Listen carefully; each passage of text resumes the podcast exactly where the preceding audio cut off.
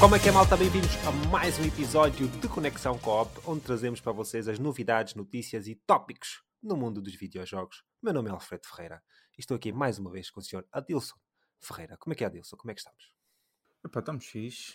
Começamos uma segunda-feira com muito frio. Muito frio. Mais uma vez estamos a gravar bem tarde. Yeah, yeah. Mas olha, desta vez pelo menos tens de ver pelo lado positivo. Fomos mesmo pontuais. Estávamos aqui às 13 em ponto. Às 13 em ponto, até para gravar o episódio. Da última vez Yeah. também estivemos, mais ou menos, às 13. Não demorámos muito mais, se não me engano. Não, Acho que até vez começámos a gravar cedo. 13, Diz. 13 e 25. Como assim? Ah, A ok. última é vez, capaz. 13 e 25. Oh, ok, ok. Mas não me lembro do episódio ser tão longo também, se calhar. Porque eu lembro-me de tu começaste Sim, a sim. E nós já terminámos mesmo antes, tipo 5 minutos antes. Yeah, yeah, yeah. Acho que o episódio também não foi tão longo. Mas sim, malta, estamos então aqui mais um dia. Este é então eh, que marca o quinto episódio. Quinto episódio, está tá correto, Adilson? Estás a contar também? Yeah. Yeah, também estou a contar. Estás a contar, Quinto porque senão episódio, vamos yeah. nos perder nos episódios. Ah, não, Mas mas, sim. isso, se nos perdemos no episódio, pelo menos é, é, é o sinal que estamos a fazer, estamos a entregar conteúdo, não é? Ah, ok, mas não, Não é assim? nunca vamos. Assim, posso eventualmente dizer o número errado aqui, mas eh, epá, ainda estamos nos, eh, nos números que é só um dígito, por isso não acredito que isso vai acontecer. Sim, sim. Mas pronto, nós temos eh, as listas dos episódios todos, por isso nunca vai acontecer. Nós dizemos um episódio completamente fora de série. Mas sim, malta, pronto, como estamos a aproximar-nos do Natal e tal, tipo, os nossos horários também estão um bocadinho difíceis. eh, estar aqui sempre no, no momento certo, mas nós vamos tentar tra- trazer para vocês pelo menos sempre o episódio. Uh, para o pessoal que está no free feed, normalmente não sente essa diferença de- do atraso, porque o pessoal do free feed, o episódio vai sempre à mesma hora, mas o pessoal que nos apoia no Patreon pode ter às vezes uma hora mais cedo, uma hora mais tarde, vai depender também do tempo que eu demoro para editar, mas nunca, nunca é uma diferença assim enorme, é uma questão de minutos, normalmente nem chega a horas quando eu coloco os episódios. Mas, mas sim, também depende um bocadinho do tempo para o episódio, do episódio que demora para fazer a- o processo e etc. Mas sim, malta, estamos então mais um episódio, quinto episódio de Conexão Coop. E um, entrar um show, como eu disse, o nosso podcast que trazemos para vocês novidades, eventos e tudo isso.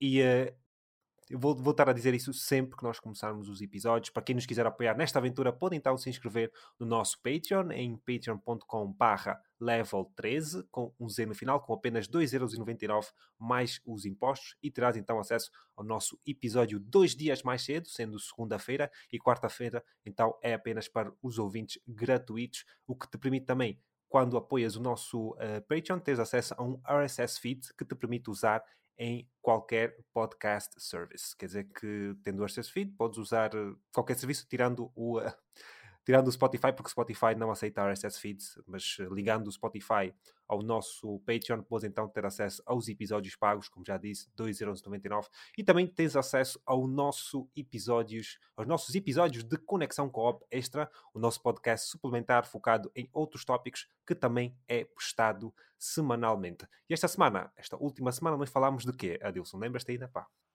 A última semana falamos do Warp Up. Do, wrap- do PlayStation Wrap Up, exatamente. Em que falámos então da nossa, dos nossos jogos este ano, em termos de horas e, eh, e o tempo que desperdiçámos, entre aspas, nos jogos. Aqui o Adilson na banana a cabeça, porque teve, teve, acho que foi um bom momento, foi um dos bons momentos. O vídeo teve, teve a circular, nós fizemos aqui um. um- eu fiz uma, Sim, uma sim. espécie de short. um, aqui a concluir o ano do, do Adilson, mas Olha, pelo é menos no meu, no meu Instagram esse vídeo teve bastante repercussão. Teve? É, ainda Teve, bem, teve. É, eu, eu acho é que tu, por exemplo, tu postaste o episódio muito cedo porque eu mandei-te pelo WhatsApp e a versão que eu te mandei, tipo, era a versão final, só que em termos de qualidade podia estar, porque eu te mandei pelo WhatsApp aquilo que vai comprimir o vídeo. Yeah, yeah, né? yeah. Eu podia ter colocado com melhor qualidade e depois tu postavas diretamente. Eu vi, é. "Ei, pá, o vídeo ficou com uma qualidade, mas pronto, pá, não importa, acho que a parte do pessoal curtiu aquilo e eh, não, não interessa assim tanto, mas da próxima vez vamos ter que ter um bocadinho de atenção essa parte. Mas acho que a minha intenção ali, inicialmente até não era para fazer isso, mas como nós já tínhamos conversado bastante sobre fazer alguns shorts e hum, criar mais material para o pessoal também se estar envolvido com, com o podcast em si, e uma forma também Sim. de propagar e publicitar aquilo que nós vamos fazer. A minha intenção é tentar fazer pelo menos um short ou outro de cada episódio, só que é cla- claro que nem todos vão ser momentos cómicos como aquele, né? mas Sim, eh, eu sim. até acho que sou uma pessoa que, que gosto de comédia E pá, vou tentar criar coisas assim, mas pá, aquilo também não achei assim uma grande piada, mas foi engraçado o suficiente. Quando eu primeiro mandei sim. para ti e eu disse assim: achas que isso é engraçado? Eu pelo menos achei, mas uh, queria saber yeah. se o pessoal ia achar, porque às vezes uma pessoa acha engraçado, outra pessoa pode não achar tão engraçado, não é? E eu, pronto, acabei por, por colocar e fico contente que tenhas gostado e acabaste por postar. Porque só me disseste, ah, postei no meu Insta. E eu, oh, fuck, este gajo já postou. eu não estava à espera que fosse postar logo. Disse, pá, não faz mal. E depois chamei por coisa. Mas sim, o nosso PlayStation Wrap-Up para 2024, esta é uma iniciativa que a Sony uh, normalmente faz. Nos últimos uh, eh, 3 ou 4 anos tem feito, acho que até mais como yeah. eu me referi no episódio do Wrap Up, e é uma iniciativa que deixa ver todas as horas. Aquilo não é muito certinho. É muito errado em muitos aspectos, porque sim, há sim. certos jogos que claramente há pessoal. Houve amigos meus que houve um ano que eu vi um amigo meu que estava com 400 horas, 400 horas no Assassin's Creed e não fazia sentido nenhum. A ver? Tipo, ele estava a jogar, tipo, só deixava o jogo ligado durante dias.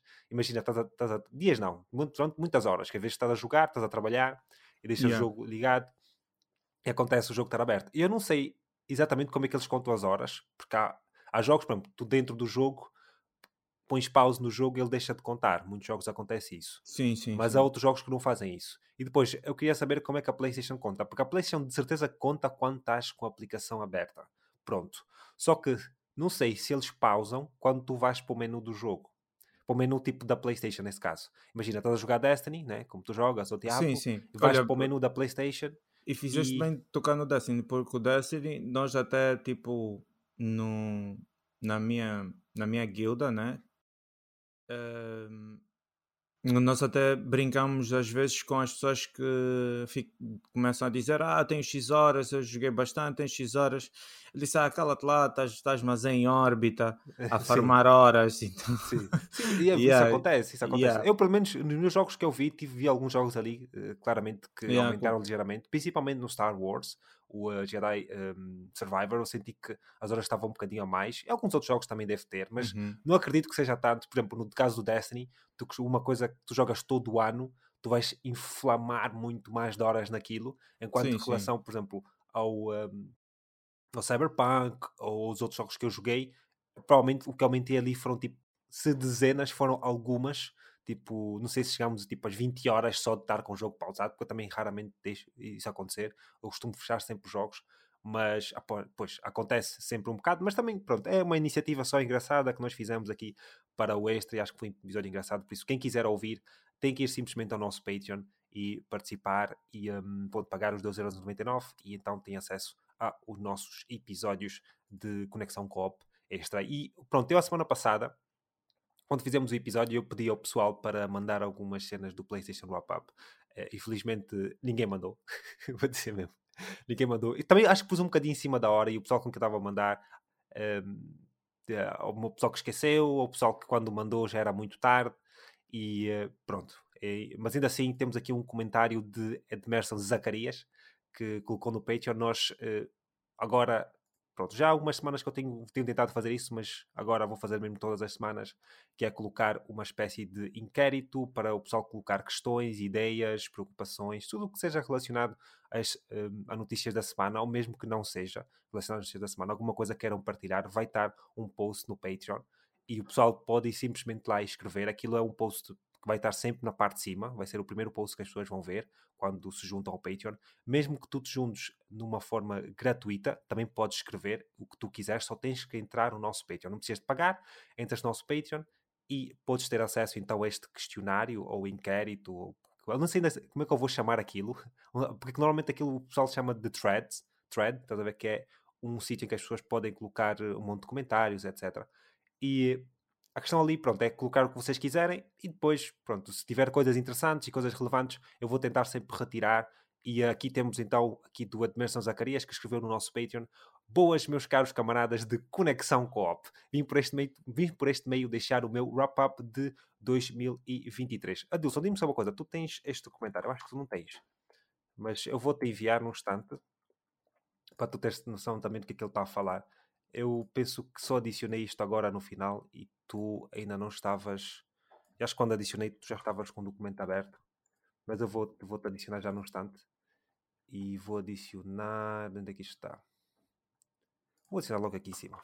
Pronto, já está. E pronto, o que o Edmerson acaba por dizer é basicamente fazer um resumo dos uh, jogos que ele jogou em 2023. Fez então o PlayStation Wrap-Up e deu-nos aqui aquilo que ele jogou. Em 2023 jogou uh, 23 jogos. O primeiro jogo foi God of War Ragnarok, a começar o ano muito bem. Uh, os, os, seus grandes êxitos em 2023 foi Call of Duty, Fortnite, EA FC, que é o o antigo, o novo FIFA nesse caso, Apex Sim. Legends e Final Fantasy XVI. O estilo foi o estilo atirador, atirador e que este ano jogou 1010 horas com 94,46% do seu tempo a jogar na PlayStation 5, a jogar 23 jogos na PlayStation 5 e 5,54% de 8 jogos na PlayStation 4, que eu acredito que também sejam jogos da 4 na PlayStation 5, como nós referimos sim, sim. No uh, episódio. Em 2023, em 2023 jogou 196, eh, ou ganhou 196 troféus, que é uma lástima falar 196 troféus. Deixa uh, rapaz. Uma platina, 7 de ouro, uh, 39 de prata e 149 de bronze. Foi um monstro social que teve 445 partes, que eu também, eu acredito que é exatamente o mesmo número que eu recebi. Não sei porquê. Acho que o pessoal está a receber os mesmos números aqui do monstro da, da party. E depois a dizer que ganhou 9 itens coletáveis, uh, eh, 3.100 pontos e uh, pronto. Ele aqui no final deixa um comentário e diz: Assim foi o meu resumo de 2023. Uh, eh, melhorei muito em relação aos anos passados e comecei a aproveitar melhor os outros jogos em relação ao Call of Duty e, e sempre a subir. Pronto, Epá, o que é que achaste deste, deste resumo? Eu disse aqui, está muito fraquinho em termos dos, dos troféus, porque sim, realmente está tá muito fraco. Não, porque, mas eu... Por jogos que ele jogou, porque, pronto, eu conheço o Edmerson, né, e tu conheces o Edmerson, e por jogos que ele jogou, ele podia ter ganho muito mais troféus, e ele tem perseguido nos últimos anos, ou nos últimos tempos, tem percebido, tem perseguido tentar fazer mais e mais troféus. Ele agora quer fazer, quer fazer platinas, mas epá, ele tem que, tem que subir um bocadinho mais. Sim, um isso mais. é verdade. Ele tem, mas assim, tem, é, é aquilo que tu dizes, né? tem que se começar por algum lado. Uh, mas eu entendo o, os 196 troféus. É assim, se eu eu a cada troféu que eu ganho eu fico muito feliz. Hein? Eu cheguei a um ponto de quando eu vejo aquela notificação do troféu ali, uh, epá, dá-me aquele. Dá, epá, fico, fico feliz por estar a, a, ganhar um troféu, um novo achievement uh, para o meu currículo as a gamer. Sim. Ok? Mas eu entendo o, o Edmerson e de facto até está bom. Está fraco, mas está Sim, há, há, pessoas muito piores. Tipo, né? há pessoas, há pessoas que piores. jogam muito mais que estão a jogar muito mais tempo. É assim, é? eu via, tem, tem eu via o Edmerson a jogar muitos, muito COD, muito Fortnite, muito Apex, muitos uh, ongoing games. E, uh, e, eu agora percebo que ele está tá, tá a jogar um Final, Fan, um Final Fantasy, em tempos vi-lhe a jogar um Jedi. Sim. Uh, pronto, vi-lhe vi, vi a jogar o, o Spider-Man. É assim, eu de facto gosto, gostei bastante de estar a ver tipo, essa nova fase do Edmerson como, como gamer, tipo, a jogar outras coisas. Uh, eu já tive onde ele esteve a jogar só um jogo todo o ano. Uh, yeah, eu de facto fiquei, fico, muito, fico, fico muito contente do facto dele ter ganho os 196 troféus. Tá, Sim. Não, tá é Para mim, está bom, está top. O próximo ano, hoje, este ano foram 196 troféus, amanhã tenta, tenta, uh, o próximo ano tenta duplicar isso. Uh, tem só uma platina, tenta fazer, uh, tenta fazer cinco. Sim, mas sabes qual é o problema? Tipo, é que o Edmerson, no caso dele, e podemos falar de Edmerson porque nós conhecemos a pessoa em específico é pá, pronto, aquele jogador também que passa muito tempo no FIFA, passa muito tempo E não só, uh, eu, conheço, eu conheço uh, mais ou menos, uh, tipo, não posso dizer que eu conheço a fundo, a 100%, mas eu conheço mais ou menos a rotina do, do Edmerson, mas ele é um rapaz muito trabalhador, então sim, a maior parte do tempo também ele está a trabalhar. Sim, sim, sim. Ele está tá quando, quando, falo, quando falo do tempo, estou a falar do tempo de jogo. Pronto. Ah, o tempo sim, que ele sim, escolhe sim. jogar, estás a perceber? E o tempo yeah. que ele escolhe jogar, eu vejo a jogar, a maior parte das vezes está nos FIFAs, é, é aqueles, é o segundo trabalho, estás a ver? Tem yeah. o trabalho dele, depois vai para o segundo trabalho. Tem que ir terminar as coisas, tem que ir fazer, fazer lá os jogadores, porque eu também estou em grupos do WhatsApp e outras coisas com ele. E, um, e vejo essa, essa dinâmica toda, mas pronto, é assim, é o que eu digo. Uh, epá, eu digo, digo-se fraquinho porque também estou a gozar, claro que cada um acaba por usufruir do seu tempo da forma que quiser, ninguém é ninguém aqui está tá, tá a julgar nesse sentido. Mas, eh, mas sim, pá, olha, está aqui o God of War Ragnarok, acho que vi-lhe também a jogar. Se sim, não me engano, sim. ele foi jogar o Valhalla também, acho que, que eu vi a jogar. E um, vi a jogar outros jogos também aqui aí, este ano, mas, mas sim, acho que se quiseres ganhar mais troféus e se quiseres apelar mais a mais diversidade, tens que parar naqueles jogos que são. Yeah, isso é verdade. Isso os, segundos, é... os segundos trabalhos, estás a ver? Sim, yeah, isso é vale verdade. muito a pena. Mas sim, um, como já disse, pessoal, se quiserem inscrever para nós, podem então entrar no nosso Patreon em patreon.com barra level 3, então, onde postamos um uh, questionário ou inquérito todas as semanas e podem então trazer os vossos, as vossas questões, ou seja lá o que vocês desejarem falar sobre. Eu ainda estou a pensar, eu ainda estou a, tipo, a tentar descobrir a melhor forma de envolver as pessoas na, na escrita, uhum. não só com o meu diálogo, tipo, como é que eu posso apresentar essa, essa parte para convencer as pessoas a irem escrever. Ainda estou a pensar nisso, mas pronto, vamos lá ver como é que, como é que isso vai, vai ficar. Mas agradeço então a Edmerson que tinhas ido escrever. E uh, só para deixar aqui também no final, dizer ao pessoal que, pá, pronto, o nosso podcast, uh, como o pessoal que já, que já está a ver no YouTube, para quem já nos está a ouvir no serviço do podcast, não interessa muito, já tem o seu serviço. Mas para quem nos está a ver no YouTube, agradecia então que fossem aos uh, serviços de podcast, não os uh, YouTube, YouTube Music, também tem os podcasts nesse caso, uh, o Spotify, o Apple Podcast, Google Podcast, e fossem então lá, se preferirem ouvir só apenas o áudio, é sempre uma mais-valia também ouvir apenas os, os áudios, porque acho que o YouTube acaba por ocupar bastante tempo. Uh, estar a ver e estar a ouvir ao mesmo tempo, mas epá, cada um ouve como quiser, mas só para deixar então aqui que o podcast já está disponível nessas mesmas plataformas.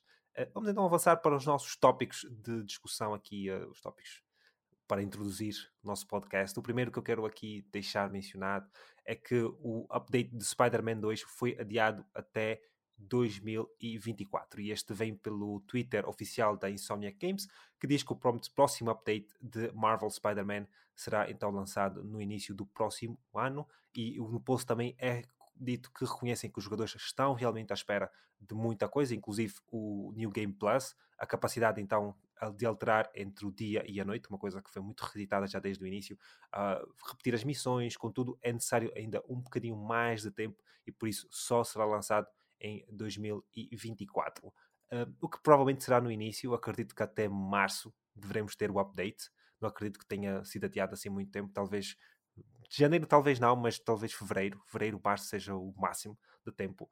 Uh, eu só queria então aqui falar contigo se tens alguma ideia de voltar para o jogo, se tu. Ah, não, tu ainda não jogaste o 2. Ainda não joguei. Ainda não jogaste o 2. Pronto. Por isso, no teu caso, quem sabe será a altura que tu vais jogar pela primeira vez. Mas, uh, pronto, no meu caso é assim: eu não vejo sinceramente razão para voltar para o jogo, tal como o primeiro. Isto porque hum, eu não sou muito de fazer New Game Plus, de uma forma geral. Vou fazer em alguns jogos, mas muito raramente faço. Mas é uma coisa, daquelas coisas também que eu digo: o New Game Plus para mim é daquelas coisas que tem que estar logo, logo no jogo, quando o jogo sai.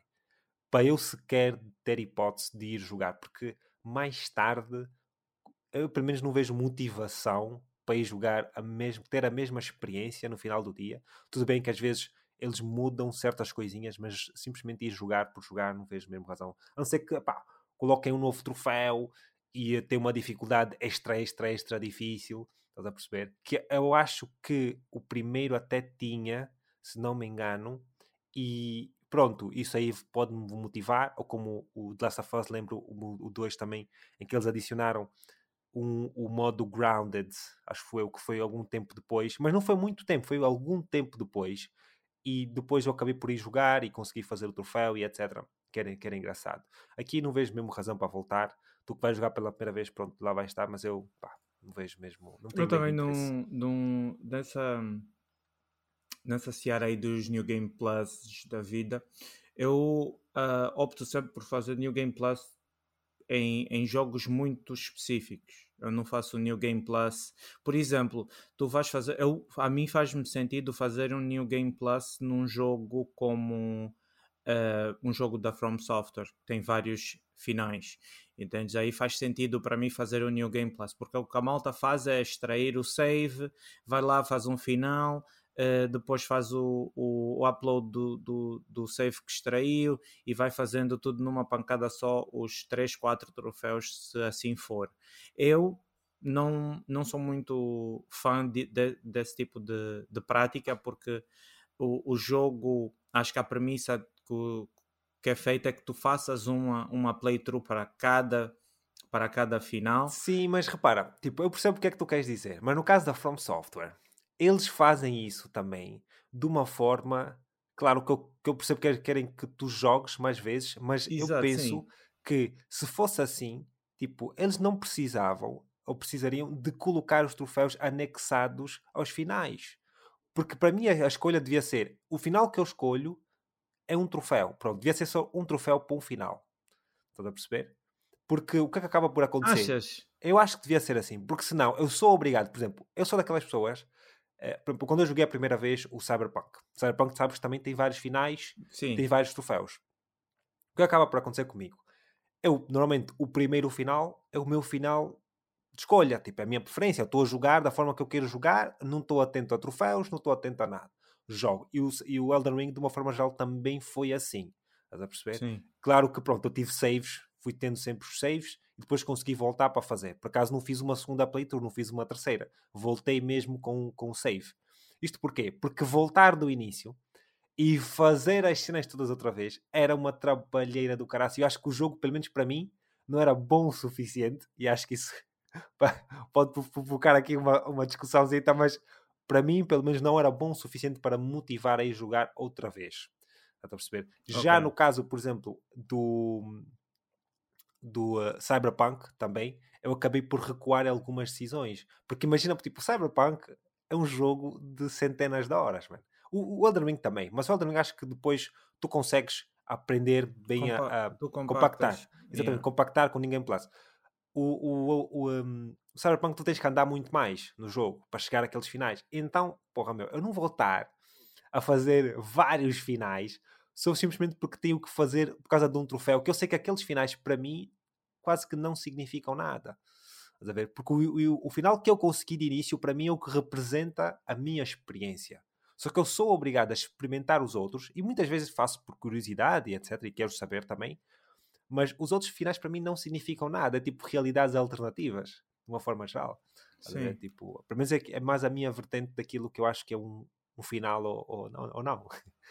Sim, eu de facto eu opto mesmo por fazer uma playthrough para cada final. É por isso que, imagina, há pessoas que têm eh, num Souls Game têm um cento e poucas horas e quando vão comparar comigo são um gajo que tem 700 horas no jogo, porque eu fiz eu opto por fazer esse tipo de. Há, há jogos que apresentam uh, diversos finais, eu opto por fazer cada uma playthrough para cada, para cada final. E eu acho que até. Uh, uh, imagina, e uma coisa que, que, eu, que eu passei a fazer e, e, decidi fazer assim mesmo foi agora por causa do Lies of P, porque se tu fores atentado, tu, se tu jogares como um trophy desculpa-me um termo, um trophy whore e quiseres logo ir matar troféus, tipo, uh, tu ficas ali uh, preso em dilemas que tu vais ter que recuar saves mesmo antes do final do jogo. Porque tu vais ter um, tens determinadas uh, conversas que tu escolhes uma coisa, dá-te um, dá um, um item que conta para, para o troféu, e se tu tens uma outra decisão, dá-te um outro item que também conta para o troféu. Então tu tens de estar a recuar Sim, mas saves. isso é normal. Isso é normal. Isso, isso, isso para quem já está habituado a, a ir buscar uh, os troféus, isso é perfeitamente normal. Já acontece em muitos jogos.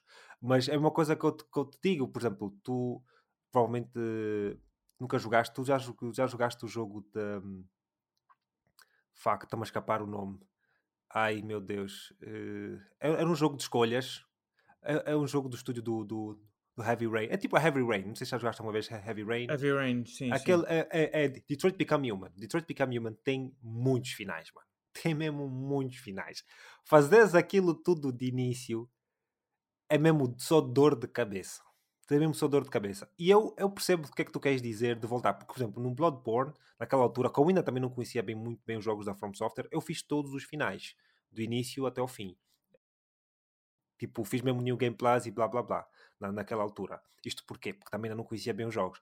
Mas é o que eu estava a dizer, em maior parte dos casos, eu pelo menos acho que é desnecessário ter tantos finais, porque no final do dia, eu acredito que os finais é mesmo para aquelas pessoas que são que querem explorar o jogo bastante, bastante. Eu quero fazer uma playthrough, quero terminar e quero seguir com a minha vida. Eu não quero jogar aquilo também 700 horas, mano. Eu vou ser sincero. Aquele jogo eu joguei, foi um dos meus jogos mais jogados deste ano, o ano passado, mas não quero estar, tornar, tornar aquilo mais um trabalho de que ter que ir voltar e fazer. Mas pronto, yeah. epá, eu percebo. E falando do, do, da experiência que eu tive com os Spider-Mans, acho que o único jogo de facto que eu tive de fazer, o, o primeiro eu não fiz New Game Plus, e o, o, o dentro do Spider-Man, o segundo que eu. O, o jogo em que eu fiz o New Game Plus foi o, o Miles Morales, porque tinha um troféu atrelado ao New Game Plus. Esse eu fiz, também me lembro. Só, só por isso, só por isso é que eu fiz. Mas o jogo também é espetacular, por isso. Sim, sim, sim. Só, mas, sim, tive, tive é... todo o gosto por fazer o New Game Plus daquilo. Yeah, sim. Jogo... sim, é, e curto também. E curto, e um também... jogo longo. Se fosse um jogo, jogo longo, exatamente, é essa coisa também que me chateia um bocado, quando os jogos são muito longos. E depois tu sabes como é que é o Elden Ring. O Elden Ring não tem checkpoints, basicamente. Ou melhor, tem checkpoints, não. mas não é tão direto né, com aquilo que nós achamos de checkpoints. Uh, o mission log, tipo o, log das missões também não tens. Não tem Pá, tens que, tu tens que. E depois para fazer os finais, sabes como é que é? Aquilo é chato porque ninguém faz aquilo sem um guia. Fazer aqueles finais todos sem um guia, tu não fazes.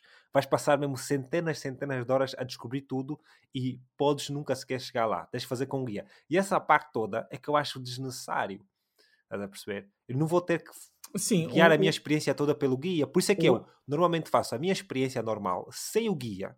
Normalmente não vou, não vou uh, procurar nada na internet, jogo como eu quero jogar e depois, quando eu uh, atinjo aquele primeiro objetivo, aquele primeiro final, é pá, preciso fazer os outros dois finais. Vou, vou ver um guia e faço logo de uma vez. Mas como eu já sei que os jogos da From Software normalmente precisam dos saves, eu já sei onde é que eu tenho que gravar, eu tenho que ter múltiplos saves para conseguir ter acesso então aos, aos finais. finais. Normalmente costumo, costumo fazer isso. Sim, ah, acho que. Não, mas também o, o, o que eu queria dizer é que o, o Elden Ring é tipo. É o elefante na sala. Tipo, tu Sim. ali há que gostar muito do jogo para tu fazeres. Uh, para, tipo, começares do zero ao final, tipo, para ir 3, 4 vezes. É, é preciso pois. amar muito o jogo. Eh, tipo, as pessoas que fizeram isso no, no Elden Ring, eu estou totalmente de acordo. Se eu, se eu tivesse que fazer, eu também o faria. Mas epá, eu fui daquelas pessoas que jogou, fez várias playthroughs para cada, para cada final. Aqui no, no, no Lies of P também e no uh, New Game Plus no, no Spider-Man. Voltando ao assunto, acho que sinceramente não. Epá, não yeah. é vamos, vamos ver. Uh, veremos então quando vai ser lançado este update. Eu que continuo a acreditar que lá para fevereiro, no máximo março, já devemos ter, que a Insomnia que também não demora assim tanto tempo.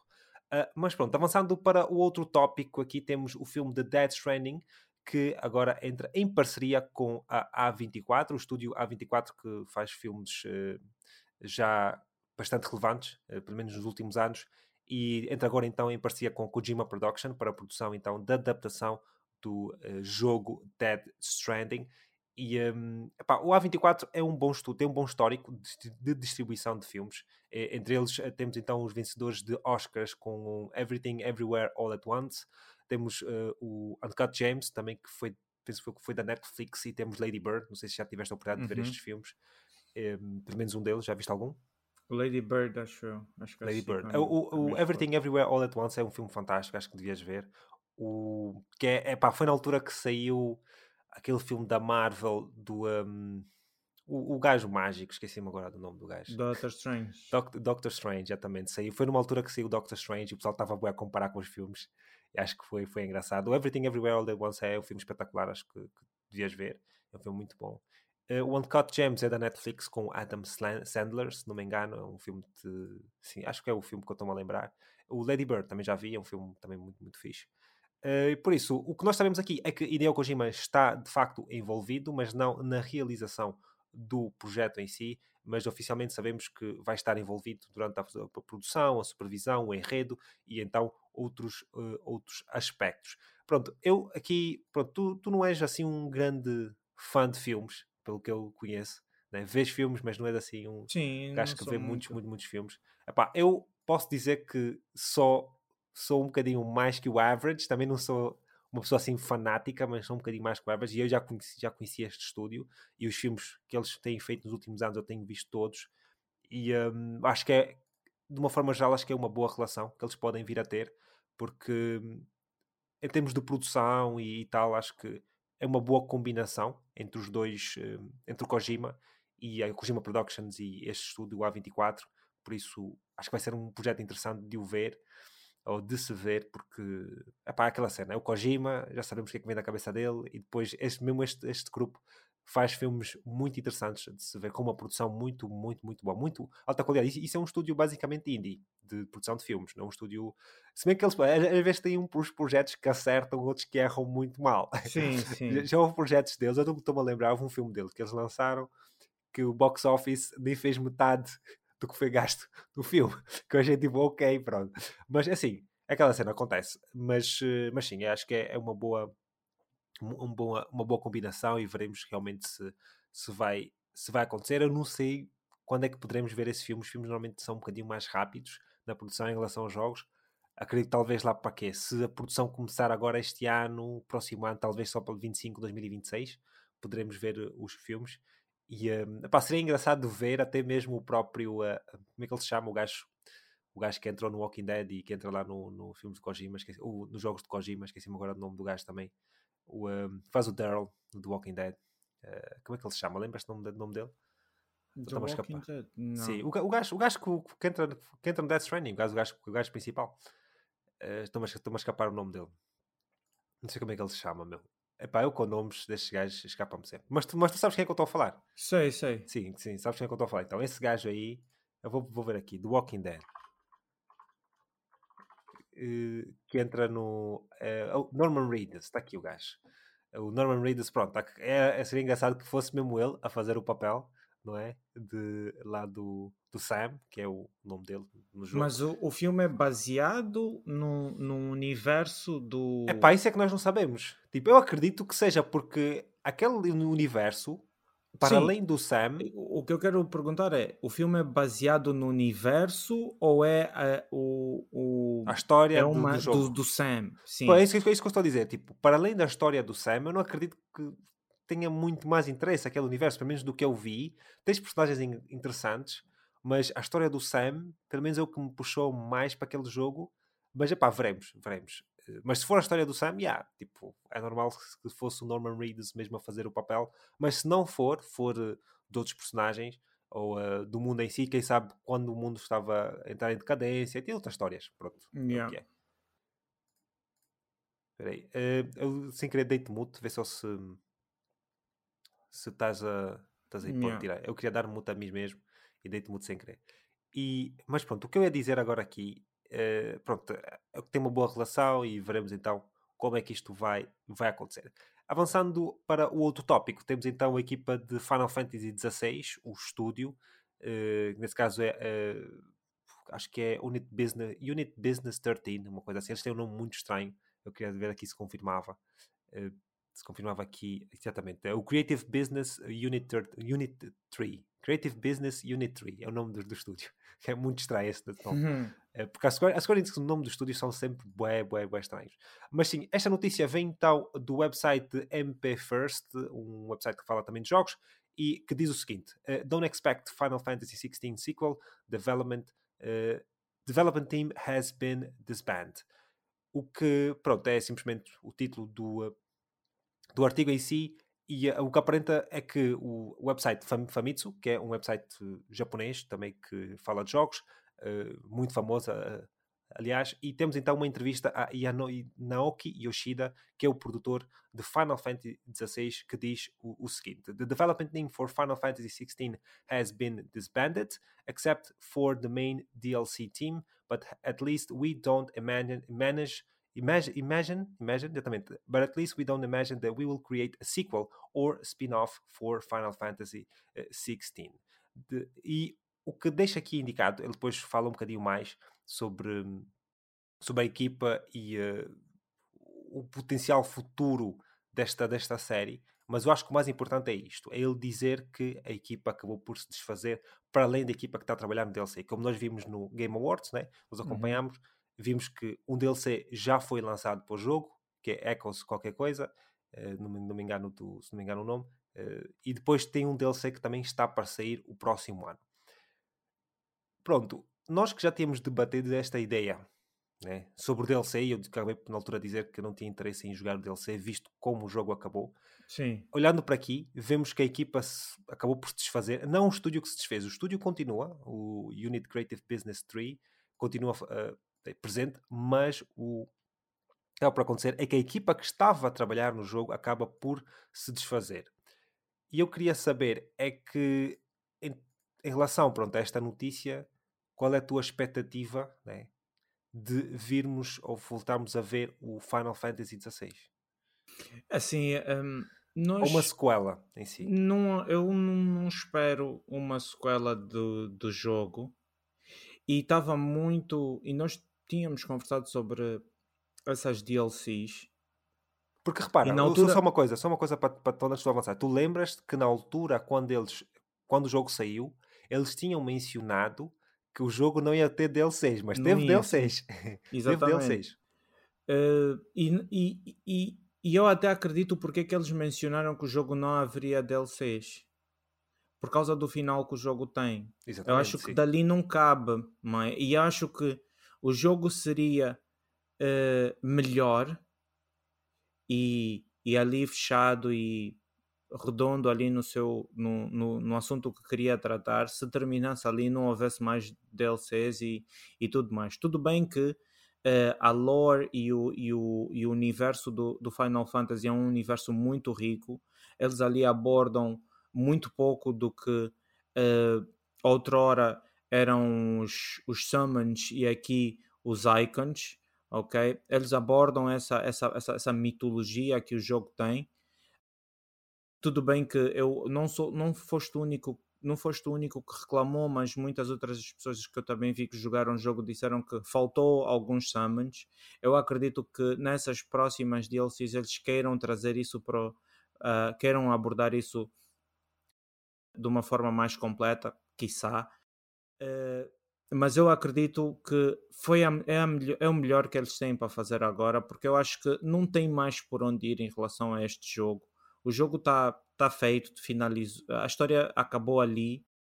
Eu acho que o Clive teve o término ali da sua história do, e, da, e da sua jornada.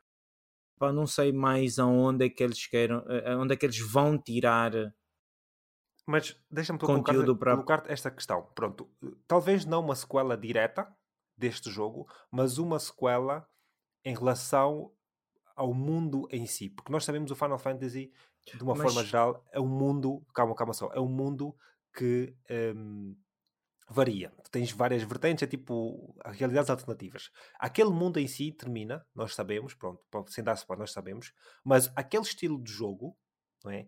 Aquela forma de se jogar, aqueles summons, tu podes continuar a criar uma dimensão diferente, estás a ver? Com a mesma estrutura de jogo. É isso que eu quero dizer também, em muitos aspectos. Porque aquele mundo, claro, de facto, não pode ter uma sequela direta. Mas tu podes pegar na mesma equipa e trabalhar num Final Fantasy, sei lá, 17 ou um Final Fantasy 18, potencialmente, e fazer um jogo que continua a ter aquelas mecânicas de combate, tipo Devil May Cry, foi o, o produtor de Devil May Cry o, que também esteve a trabalhar neste jogo, em termos de, de combate, e pegar na mesma estrutura de um, estatísticas, uh, habilidades e criar outro mundo, também em Final Fantasy, e continuar a estabelecer-se noutro universo.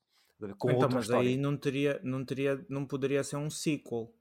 Teria que ser. Assim, assim mas esse, esse é que é o problema. Tu podes provocar aquilo como um sequel. No Final Fantasy pode acontecer isso.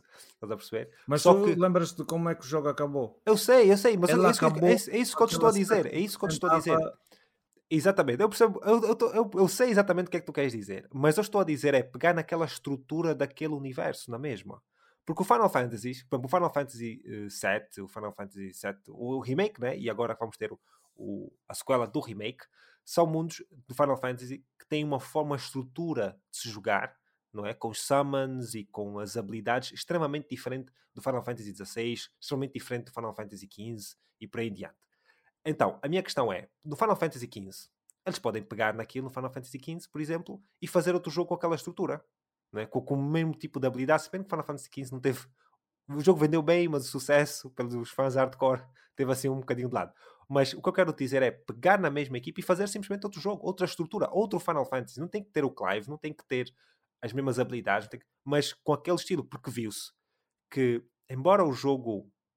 Nós vamos falar sobre, sobre as vendas gerais depois, uh, talvez ainda não nesse episódio, mas no próximo episódio. Neste aqui só tenho as vendas do mês, do mês passado. Os jogos estão, o jogo ainda vendeu bastante, a perceber? Se bem que na altura a Square Enix disse que estavam assim um bocadinho desiludidos com as vendas, mas acredito que tenha vendido bastante. Porque não pegar naquilo e, e simplesmente fazer um jogo com a mesma estrutura? Tu acreditas que mesmo assim não faça sentido? É isso?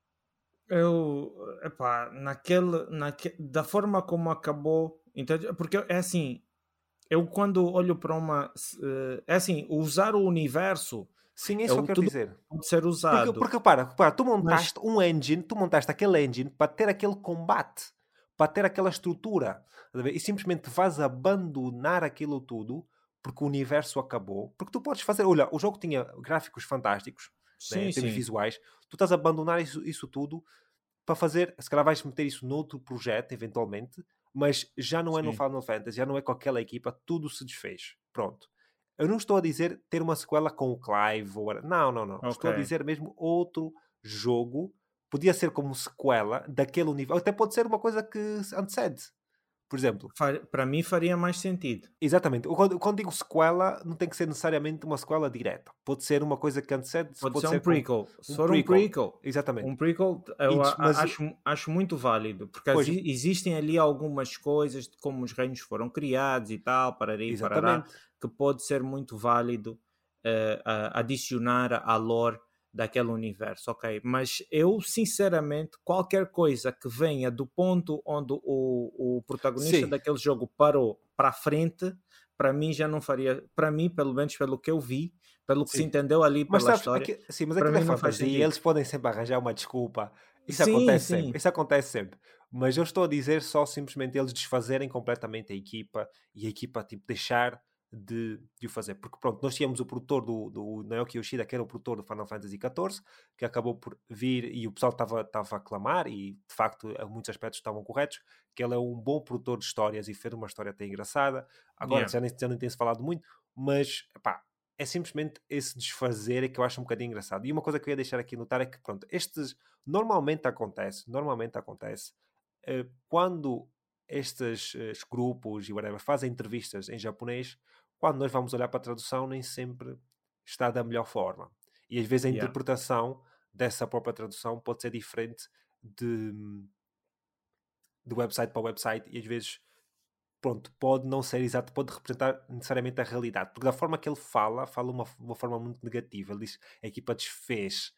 É, quer dizer que, que, que, a, que, a Net, que a Netflix, ia dizer Netflix, que a Square Enix não tem esperança nenhuma de fazer nenhum outro jogo nesta vertente, com o mesmo, pelo menos com o mesmo motor, com a mesma mecânica de jogo, quer dizer que já não tem esperança nenhuma de o fazer. Que eu provavelmente acho que isso não, tem, não faz muito sentido, visto o dinheiro que eles investiram, né? Mas pronto, pá, veremos. É Sequela direta não, também não acredito. Acho que também é, é um bocadinho estúpido eles tentarem fazer aquilo dessa forma, mas pá, veremos. Veremos então se isto, se isto vai acontecer e eh, pronto, para além do DLC e etc. Eh, avançando para o último tópico antes dos jogos que estamos a jogar, é o tópico da PlayStation 5 Pro, que tem circulado outra vez esta última semana, um tópico bastante fervoroso aqui entre a comunidade, e acho que é sempre engraçado falarmos uh, disto. E uh, aí depois temos ainda mais um tópico, ainda temos mais um afinal, e eu que, só que está aqui em pequeno e eu esqueci-me de aumentar. E o que eu queria aqui mencionar forma geral, não temos grande coisa para dizer, é simplesmente um tópico que voltou a aparecer. Isto porquê? Porque no Twitter e uh, no Reset Era tem aparecido bastante pessoal a falar sobre o assunto e uma das, escola, uma das coisas que se fala é os potenciais specs da própria consola e uma coisa que acaba por ser dito é que o Thomas Anderson, que é um leaker bastante famoso, eh, uhum. que trabalha também no website de jogos, que acaba por dizer que podemos esperar a leak do, dos specs da própria consola muito em breve. Isto porquê? Porque a Sony já está a começar a mandar dev kits para as, os próprios estúdios que fazem uh, estes jogos. Acredito que os dev kits estejam, se quiserem sair agora, só estejam aí mesmo para as equipas exclusivas da Sony, os estúdios exclusivos, né? as Naughty Dogs, as, as Insomniacs e etc. Acredito que estes estúdios vão ser provavelmente os estúdios que vão receber primeiro. E nós, pronto, ele apresenta, ou é apresentado nesses websites uma série de specs, embora eu não vou falar do specs específico aqui, isto porque também muitas das coisas que estão lá eu não percebo porra nenhuma, vou ser sincero, e até termos um bocadinho melhor noção sobre aquilo que está a ser apresentado, vai ser difícil nós falarmos sobre aquilo. Eu não sei se tu tiveste a oportunidade de ver os specs, se viste alguma coisa interessante para ti. Não, mas... não, não vi. Até porque a, a notícia agora ainda, ainda é muito.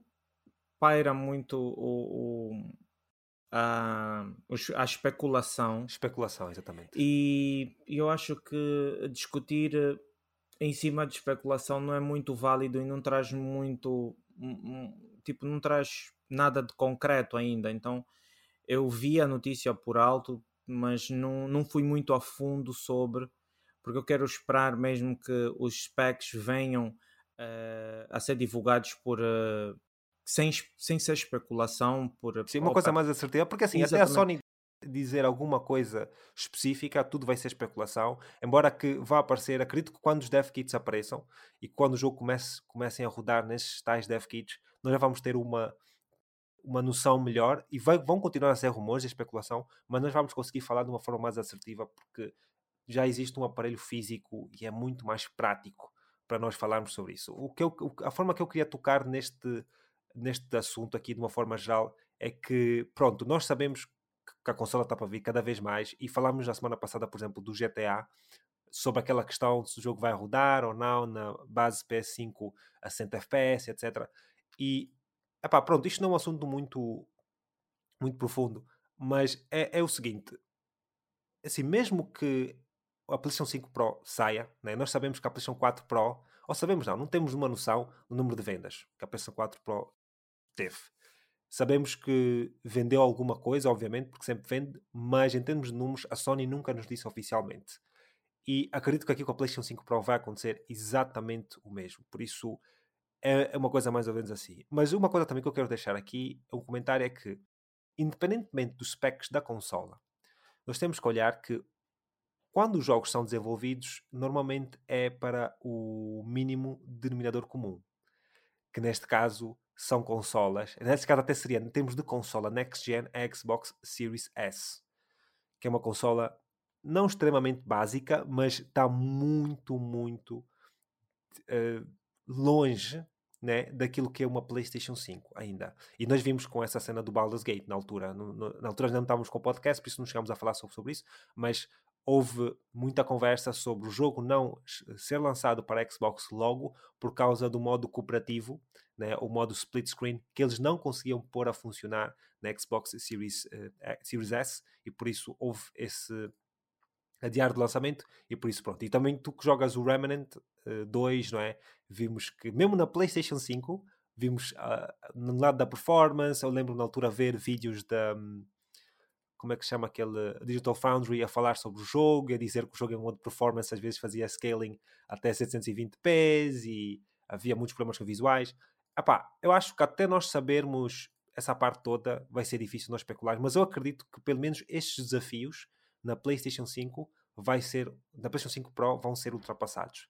Mesmo que seja só uma máquina que, que nos dá uma performance mais, uh, como é que eu vou dizer, mais desejada, pelo menos para, esses, para esse tipo de jogos, porque não estar a, a cortar certas uh, coisas que nós queremos, que é do, tipo, do género. Nós hoje em dia temos muitos jogos falando, por exemplo, no, no Jedi, falámos no outro dia, não, não ter nenhuma forma de comprometer, ter uma performance melhor, tá, e acredito que vai ser uma consola assim, por isso, pronto, só queria falar um bocadinho sobre isso, porque também não há muito, não há muito a dizer, e, um, e uma coisa também que eu ia dizer é, tipo, não sei se na altura tu te lembras da PlayStation 5, quando estavam, acho que na caixa, inclusive, eu já, já não tenho a caixa aqui, uh, ou pelo menos não tenho aqui à vista, dizia na, na caixa dizia eh, 8K, que a consola ia fazer 8K. E até, sabes que até hoje ainda não temos nenhum jogo 8K na consola. Não, não, não há nenhum. O que, nem os jogos mais pequenos, não temos nenhum jogo 8K, porque a, porque a consola nem sequer faz 8K, 8K de output. Mesmo que tu ligas a uma cena de 8K, não, tem, não faz 8K de output. E, é pá, quem sabe, quando eles lançarem a PlayStation 5 Pro, possam vir já a fazer isso, embora pá, eu não tenho necessidade nenhuma, 8K já chega. Meu, não, há, não, há, não há necessidade. necessidade plausível assim, não há. Não há mesmo. Essa, pela, principalmente, epá, eu também não vou dizer que uh, o número de pessoas que eu conheço que joga uh, é tipo faz parte do, da comunidade como um todo, né? Ou que representa a comunidade como um todo.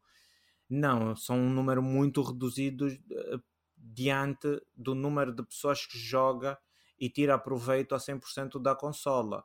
E as pessoas que eu conheço, a maior parte das pessoas que eu conheço joga no monitor, joga no seu setup e tipo, tu não vais ter uma TV em 8, 8K no, no, no teu setup. Para mim, pelo menos não faz sentido.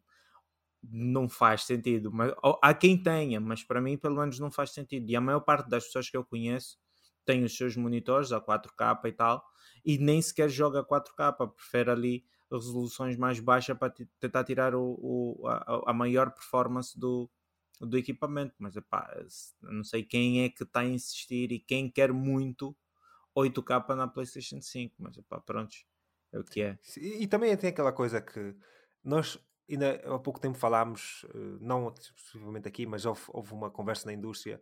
Estive, acho que até foi alguém da Sony que disse que pá, só agora é que muitos dos developers né, estão a tirar partido realmente da SSD, da, da, PlayStation 5 e algumas coisas que ainda precisam de crescer um bocadinho mais para chegarmos à performance ideal da consola. E vou-te ser sincero, por exemplo, nesta altura da PlayStation 4, nós já estamos há 3 anos da PlayStation 5, por esta altura na PlayStation 4 eu já estava a sentir muito mais dificuldade a usar a consola do que nesta altura, como temos na PlayStation 5, pelo mesmo número de anos, estás a ver? Eu em 2016 já estava mesmo a dizer, pá, já está mais, já estou com vontade de ter outra porque já estava muito ultrapassada. Aqui, meu, a consola liga, não está a travar, faz tá os loadings bem, está bom, por isso não, não justifica assim tanto. E hoje, eu ainda digo mais, a maior parte do, do, dos problemas que os jogos apresentam é mais, não é, é mais a parte da otimização dos jogos do que propriamente o equipamento. Sim, do que propriamente o equipamento.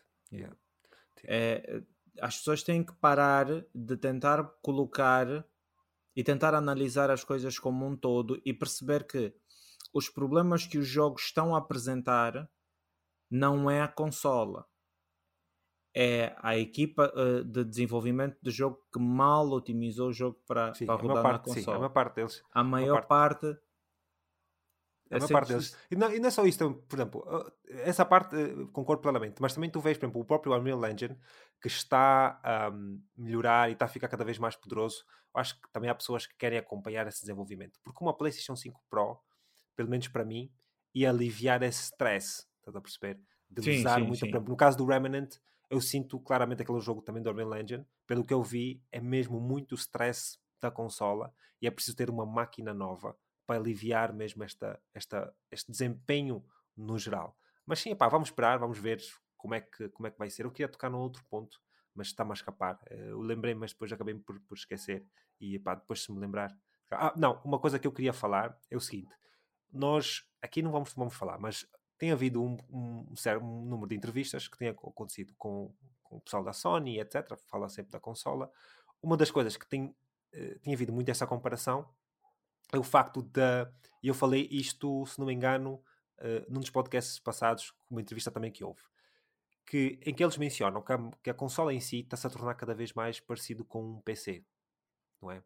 Uh, por isso, para o pessoal que que joga no PC pode facilmente encontrar também uma, uma, uma consola de alto desempenho e usar a PlayStation 5. Se a PlayStation 5 Pro realmente chegar com aquele desempenho que nós imaginemos que, imaginamos que poderá ter, vai ser uma consola de alto porte. E chegar àquela performance em relação ao PC vai ser PCs extremamente caros. Extremamente caros. Isso também vai agradar bastante pessoal ter a PlayStation 5. Imagina o GTA, é o que eu estou a dizer. O GTA se eles tiverem mesmo uma boa razão com um novo GTA, epá, vai ser eh, uma coisa estonteante ver o jogo a sair com aquela, com aquela performance numa PlayStation 5 Pro, com, uh, a rodar mesmo, imagina, até 4K a 120, né? tipo uma cena assim. Mas epá, veremos, veremos. Uh, nós tivemos essa conversa a semana passada sobre se o jogo ia rodar aqui a 60 ou não. Epá, eu continuo a acreditar que, que sim, mas epá, veremos se isso vai acontecer ou não. O último tópico uh, pronto, que eu tinha aqui era mesmo sobre esta história da, da, da Fnatic. Não, em, Fantastic ou Fnatic, nem sei como é que se diz o nome deste estúdio, que era o estúdio de, de Day Before, que acabou por fechar alguns dias depois do lançamento do jogo. É assim, eu não tenho muito a acrescentar aqui, simplesmente porque isto é uma comédia, ver isto acontecer. É uma coisa que raramente acontece e é uma coisa que depois no Twitter nós vimos vários outros estúdios, inclusive o estúdio do Rust, a gozarem com o statement deles, a colocarem piadas, basicamente. E pá, pronto, o que nós sabemos é que a Steam neste momento está a dar uh, o, uh, está a retornar os valores das pessoas que compraram o jogo, está, está, a fazer os reembolsos. Está sim. a fazer os reembolsos, por isso pá, é uma, uma mais-valia, mas simplesmente ter uma piada e estar a acontecer. Eh, pá, eu não tinha muito interesse no jogo, era simplesmente para ver o que, é que era. Não cheguei a comprar, não estava interessado nenhum em comprar, pelo menos o jogo, a pagar por jogar aquilo mas houve muito pessoal que comprou e é pá, pronto, só tenho meus pésamos para esse pessoal, mas pronto, pelo menos conseguiram reaver dinheiro ou podem reaver dinheiro, o que é, o que é uma mais-valia. Uh, indo então para o que nós temos jogado. Adilson, queres começar? O que é que tu tens aí jogado? O que é que tens aí para, para partilhar com, com a malta? Olha, eu adicionei dois, uh, não são, um é novo, um é deste ano, o outro não, não me vou lembrar a data, mas é o A Plague Tale. Ok, comecei a jogar? a jogar? o, comecei a jogar o A Plague Tale um, muito bom. Pá, pelo menos a, a história e o gameplay é muito, muito, muito bom. Mesmo o antigo, eu estou a começar a jogar pelo primeiro. Sim, sim, claro. Está é muito bom. Está hum. muito bom, mas muito bom jogo. E como eu estou com faltam-me dois troféus para platinar o, o Lies of P e já vou encostar. Não sei se encosto o, o jogo permanentemente porque vai, vai ter DLC o próximo ano já. Agora no primeiro semestre já vai vão lançar uma DLC do Lies of P e, o que, e rumores dizem que será uma, uma DLC, uma, um DLC tipo robusto, grande também. Uh, então, como faltam-me só dois troféus, comecei a jogar o Lords of the Fallen.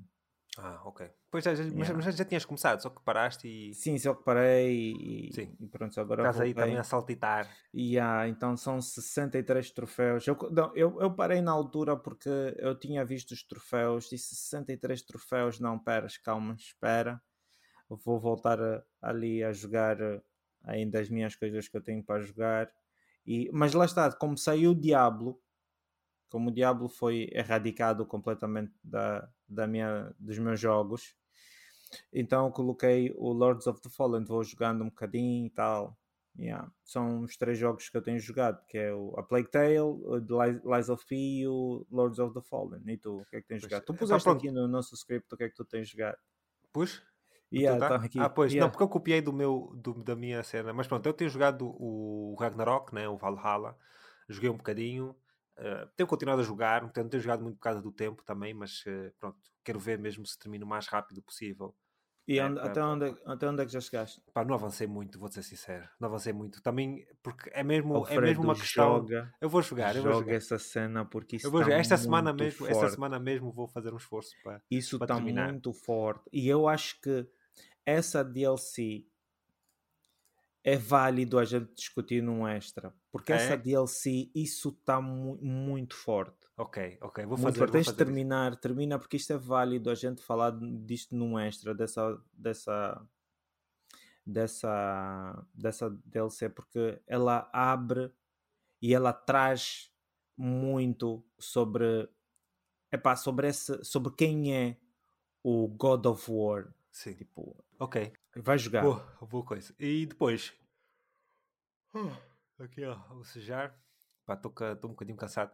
Mas sim, estive eh, a jogar The Finals, né? o The Finals que saiu uh, do Game Awards e estive uh, tive a explorar um bocadinho o jogo, ver como é que aquilo está. O jogo ainda está a receber alguns updates que tem alguns problemas, mas vai acabar por.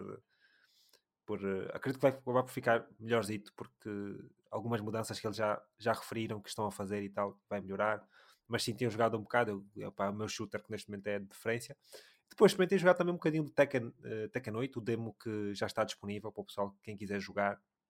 Mas olha, abri, joguei dois minutos, fechei logo, porque cheguei lá e, tipo, não tinha, não tinha me apercebido que eram só quatro personagens e que era só basicamente story mode. Tu tens, tens o online na mesma, tens o, o, uh, o versus também offline, tem outras coisas, tem outros aspectos dentro do jogo que são interessantes, mas o que eu, os personagens com que eu queria jogar não, lá estão. Tipo, eu gosto daqueles personagens que lá, que lá estão. que é o Jin, o Kazuya, uh, o Paul e a Nina, acho que são esses quatro. E, epá, não, não quero. Eu não quero jogar com nenhum deles. Não são personagens que me puxam bastante, por isso, epá, acabei por, eh, por desistir e não sei se, se vou voltar a jogar. O... Eu lembro-me do. Falando de um bocado do Tekken, eu não sei se. Eu nunca fui muito fã do Tekken e peço desculpas à minha ignorância, né? mas é no Tekken que tem o, o, o Yoshimitsu. Não é? Yoshimitsu, é? sim. O, ah, sim. Pois. Eu, quando, por acaso, quando nos Tekken já muito antigos, era um dos meus personagens favoritos para, para jogar. Eu lembro-me que houve, não, não sei bem se o nome é um crossover, mas houve com, com um jogo de luta também. Street Fighter? Não. Não, é um jogo Soul Calibur. Acho ah, que é Soul, Soul Calibur. Cal... Sim, sim, o sim. Soul é Calibur é o, que uh... também trouxe sim, uma versão do Yoshimitsu. Do Yoshimitsu entrou o, uh, o Geralt uh, também. E houve outros personagens, sim, mas uh, yeah. personagens tipo que usavam espadas e tal, entrou, entraram, yeah. sim, sim, no Soul Calibur. Yeah. Sim, sim, sim. É, é para era um jogo, era um jogo engraçado. O Soul Calibur. Mas sim, pá, estive a jogar isso, não estive a jogar mais nada de especial. Quero ver se, pronto, como tu disseste, quero, quero ver mesmo se acaba o Valhalla, a ver se, se conversarmos sobre isso. E um, de resto não sei, não sei o que é que eu vou, que é que eu vou estar aqui a jogar. Os jogos que foram assim, introduzidos aqui na PlayStation Plus, extra que vamos falar daqui a bocado. E um, aliás, sim, vamos falar daqui a bocado. Também deve ter alguns jogos lá do meu interesse, se calhar vou, vou experimentar. Mas, uh, mas pronto, veremos. Uh, começando então os nossos tópicos principais, as nossas notícias, por assim dizer. Temos então uh, o Game Sales Data do mês de novembro. Neste caso, este então são Game Sales Data para o mês de novembro da Europa incluindo eh, ou excluindo os mercados do Reino Unido e da Alemanha. Estes não são contabilizados neste, neste top.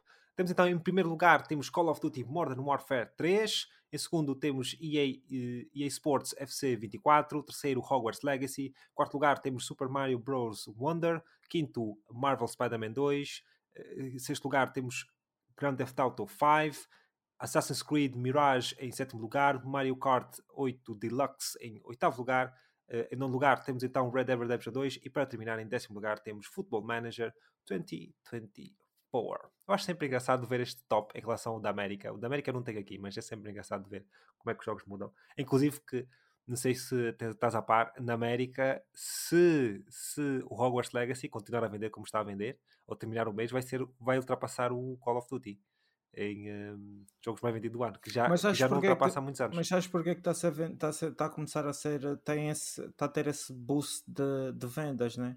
O Hogwarts Legacy? E é por causa da fase de Natal. Sim, sim. Sim, mas isso também acontece em todos os jogos. E agora eu vou-te dizer uma coisa. Se eles espetam aí uma DLC, tipo, de como era tratado o Natal, tipo, em... A ah, fase não, do Natal em Hogwarts. altura já não dá. Nesta altura já não dá eles se espetavam aí epá, ainda conseguiam arrancar mais umas, umas vendas. Mas isso é uma coisa que eles deviam ter planeado já. Exato, já sim. Antes.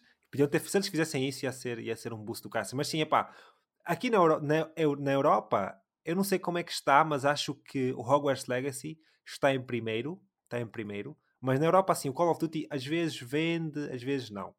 Uh, fica em primeiro lugar, às vezes não. Mas na América, tipo, é todos os anos é o Call of Duty. Já há muitos anos, já tipo desde 2008 a 2009 que, que é o Call of Duty. E por isso, pronto, vai ser engraçado de ver se o Hogwarts Legacy vai ultrapassar. O, o jogo que recebeu bué de hate, o pessoal estava que ia fazer boicote, ou caraças yeah. do jogo. E o jogo que não levou nenhum Game Award, não foi nomeado para nada, vai ser o jogo mais vendido do ano. Vai yeah. ser engraçado, vai ser engraçado de se ver. Se bem que, pronto, hoje nós já partilhamos a nossa opinião sobre o jogo epá, eu também não acho que deveria estar no Game Awards. Epá, merece estar nos jogos mais vendidos. Yeah, acho que merece estar, honestamente, isto porque é, é uma propriedade intelectual bastante popular. E, uh... e o jogo tem, tem os seus méritos. Sim, tem os seus jogo... méritos. É, alguns pontos têm os seus méritos e tal. A própria história que... é uma história, é uma história interessante. A história é, é uma história interessante. Podemos dizer que sim. Houve ali alguns, alguns personagens principalmente sem, sem, dar, sem dar muito spoiler aqui do jogo, ali um, um arco da história que é ah, muito ah, interessante e que para mim deveria ser o arco principal do jogo, aquele arcozinho ali. E pronto, mas tem um jogo que teve lá, teve os seus méritos. Exatamente, exatamente. Acho que em termos de, de do mundo em si está muito bem feito e acredito que vai, vai, vai dar o que falar. Mas pronto, vamos ver se vai até o final, porque falta contabilizar o mês de dezembro para realmente terminar o ano, mas veremos se o Call of Duty vai, vai conseguir ultrapassar, porque Call of Duty vende muito rápido, muito rápido sim, mesmo. Sim. Por isso, isso está três meses no mercado, porque se o Call of Duty tivesse mais um mês no mercado, não tinha hipótese, acabava mesmo por morrer, mas com, como o Call of Duty se lança mesmo no final, é o que é. Avançando então para uh, a segunda notícia, temos então Sonic acaba por anunciar os jogos que marcam o final do ano na PlayStation Plus Extra e Premium, com um total de 19 jogos, incluindo GTA V e Strangers Paradise. Esses então deverão estar disponíveis para download já no próximo dia 19 de dezembro. Por isso, para o pessoal que está nos a ouvir nos free feeds, já estão então disponíveis para download. Os jogos da PlayStation Plus Extra temos então uh, Grand Theft Auto 5, como já mencionei, para PlayStation 4 e 5, Strangers of Paradise Final Fantasy Origin também para PlayStation 4 e 5. Todos os jogos que aqui vou, vou mencionar são todos para PlayStation 4 e 5, até eu dizer o contrário. Uh, MotoGP 23, uh, Metal Hellsinger, Salt uh, and Sacrifice, por acaso não sei qual é esse jogo, Salt and Sacrifice está-me a escapar. Uh, Moonscars e Mega Man 11, que é exclusivamente para PlayStation 4, Giga Splash Giga Bash, voltando então outra vez para PlayStation 4 e 5, Grime para PlayStation 4 e 5, por aí adiante, uh, Twinkin, uh, Prodeus, Show, Show, Shadowrun, Shadowrun Returns, Shadowrun Fall, Director's Cut, uh, Shadowrun Hong Kong Extended Edition, também para PlayStation 4 e 5. Avançando para os jogos Premium, que estão então também na lista, esta é a tier mais alta da PlayStation Plus, temos a coleção Mega Man uh, Mega Man Legacy Collection para PlayStation 4, Mega Man Legacy Collection para PlayStation Legacy, Legacy Collection 2 para PlayStation 4 também, pronto, são as duas coleções, 1 e 2. Temos uh, Thrillville, Thrillville para, play, para PSP, Thrillville uh, Off the Rails para PlayStation 2, e pronto, que é nesse caso é para PlayStation 5, mas PlayStation 2 que é a origem do jogo, e temos Buzz Lightyear of Star uh, Command para a PlayStation 1, nesse caso, né? um jogo da PlayStation 1.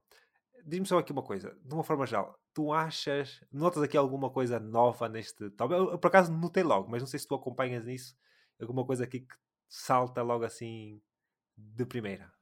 Nos jogos, hum. pelo menos, eu vou-te reduzir, pelo menos dos jogos do, do Premium. Não. Não te salta nada. É pá, dos jogos do Extra, pronto, tens de falar o GTA provavelmente, né? tens falar do GTA. Mas jogos do Premium, uma coisa que eu reparei logo é que pela primeira vez nós temos um jogo da PlayStation 2. Ah, sei, é verdade. Há pessoal que provavelmente não vai reparar, porque também não, não subscreve, etc. Mas eu reparei logo. Eu por acaso não, não subscrevo ao, ao, Premium, também não jogo muitos jogos, mas notei logo porquê? Porque até agora tem sido sempre jogos da PlayStation 1 ou jogos da PSP o que era. Uh, pronto, é, o pessoal estava à espera. E eles aqui começam a lançar jogos da PlayStation 2. O que para mim, ou eles estão a iniciar uma era em que vão começar a trazer jogos da PlayStation 2, mas também assim, tem muitos jogos da PlayStation 1 que ainda não chegaram, que nós queremos chegar, mas também, pá, é assim, nós não sabemos até que ponto é que os jogos vêm ou não. Tem a ver com contratos, negócios que eles fazem por trás, etc. Por isso é difícil de, de saber. Mas o que eu quero dizer aqui, o jogo da PlayStation 2 já comprova que é possível ter os jogos da PlayStation 2, de estarem no serviço. E isso abre um leque, uma biblioteca de jogos completamente diferente. Principalmente os jogos de, da Sony. Só que, epá, eu também vou-te ser sincero, olhando para este jogo, esse Thrillville, eu não conhecia esse jogo. Tipo, não, não me dizia nada, tive, tive que ver aqui a internet, ver exatamente qual é o jogo. Mas eles, para começarem com este jogo, é que eu acho estranho. Tipo, este jogo não é nada, não pareceu ser nada relevante. A ver? Começar o primeiro jogo da PlayStation 2 é este, é que acho extremamente estranho. Mas eh, pronto, de uma forma geral, diz-me o que é que tu achaste desta lista. Tem algum jogo que te vai interessar, seja premium ou seja do, do extra? Estava aqui a ver o, o Thrillville. Estranho. Isso não, tipo, isto não, não sei, não sei também porque é que eles escolheram este jogo da PlayStation 2 ser o primeiro jogo da PlayStation, simplesmente calhou, talvez, mas ser o primeiro jogo da PlayStation 2, não sei, epá, é muito estranho. Mas pronto, diz lá. Epá, tanto de uma como da outra, não estou a ver assim nada muito. Hum, como chama assim, grande atenção. Uh, por acaso tem bastante gente que até tem um grupo de amigos que estava a cogitar começar a jogar o Stranger of Paradise, mas eu já, já tinha, já fui ver o jogo, já fui aprender sobre o jogo e também é um time consume. sim, é um sim. segundo trabalho e eu não estou não estou mesmo a fugir desse tipo de experiência. Então, este mês eu deixo para vocês usufruírem da, do que a Sony vai trazer, porque eu vou continuar a jogar os jogos que eu tenho estado a jogar. Sim. Eu, por acaso, epá, aqui desta lista, assim de uma forma geral, nada me chama muita atenção. Claro, pronto, o GTA V, já joguei, whatever, não vou jogar, mas uh, acho incrível ver aqui o GTA. Quem é que ainda não tem o GTA que vai jogar isto? Ah, não sei quem é que ainda não tem o GTA, mas pronto, veremos. Pelo menos para a PlayStation 5, talvez alguém não tenha, porque na altura, quando eles lançaram a versão para a PS5, eles estavam a dar grátis uh, para o pessoal que tinha o jogo, mas foi até uma certa data. E uh, o pessoal que veio depois, né, para o GTA V, se calhar não tem. Talvez as pessoas vão jogar que tenham também o Premium, mas de uma forma geral, acho que o jogo já tinha que vender o que vendeu. O pessoal que tinha que jogar já jogou, mas whatever, veremos. Uh, falaste do Stranger Paradise de Final Fantasy Origin. E epá, se calhar vou experimentar, simplesmente foi um jogo muito falado na altura, o pessoal estava a criticar bastante o jogo, muito mesmo, foi muito criticado este jogo. Mas eh, pá, queria só simplesmente experimentar, ver exatamente o que é que é, até que ponto é que vale a pena ou não jogar, porque também não tenho muito interesse, vou ser sincero. O jogo, provavelmente, aqui de todos os jogos que cá estão, que eu tenho mais interesse é este, o Metal Hellsinger, eh, que é um jogo também que teve bastante conversa na altura que saiu, o pessoal falou muito bem do jogo e eh, é um, assim, um, uma espécie de first person shooter mas música, também tem beats, etc. Um bocadinho hum. parecido com, um, com o jogo que depois vamos falar nos, uh, nos melhores, uh, dos meus melhores jogos do ano, que é o Hi-Fi Rush, um bocadinho nessa, nessa vertente.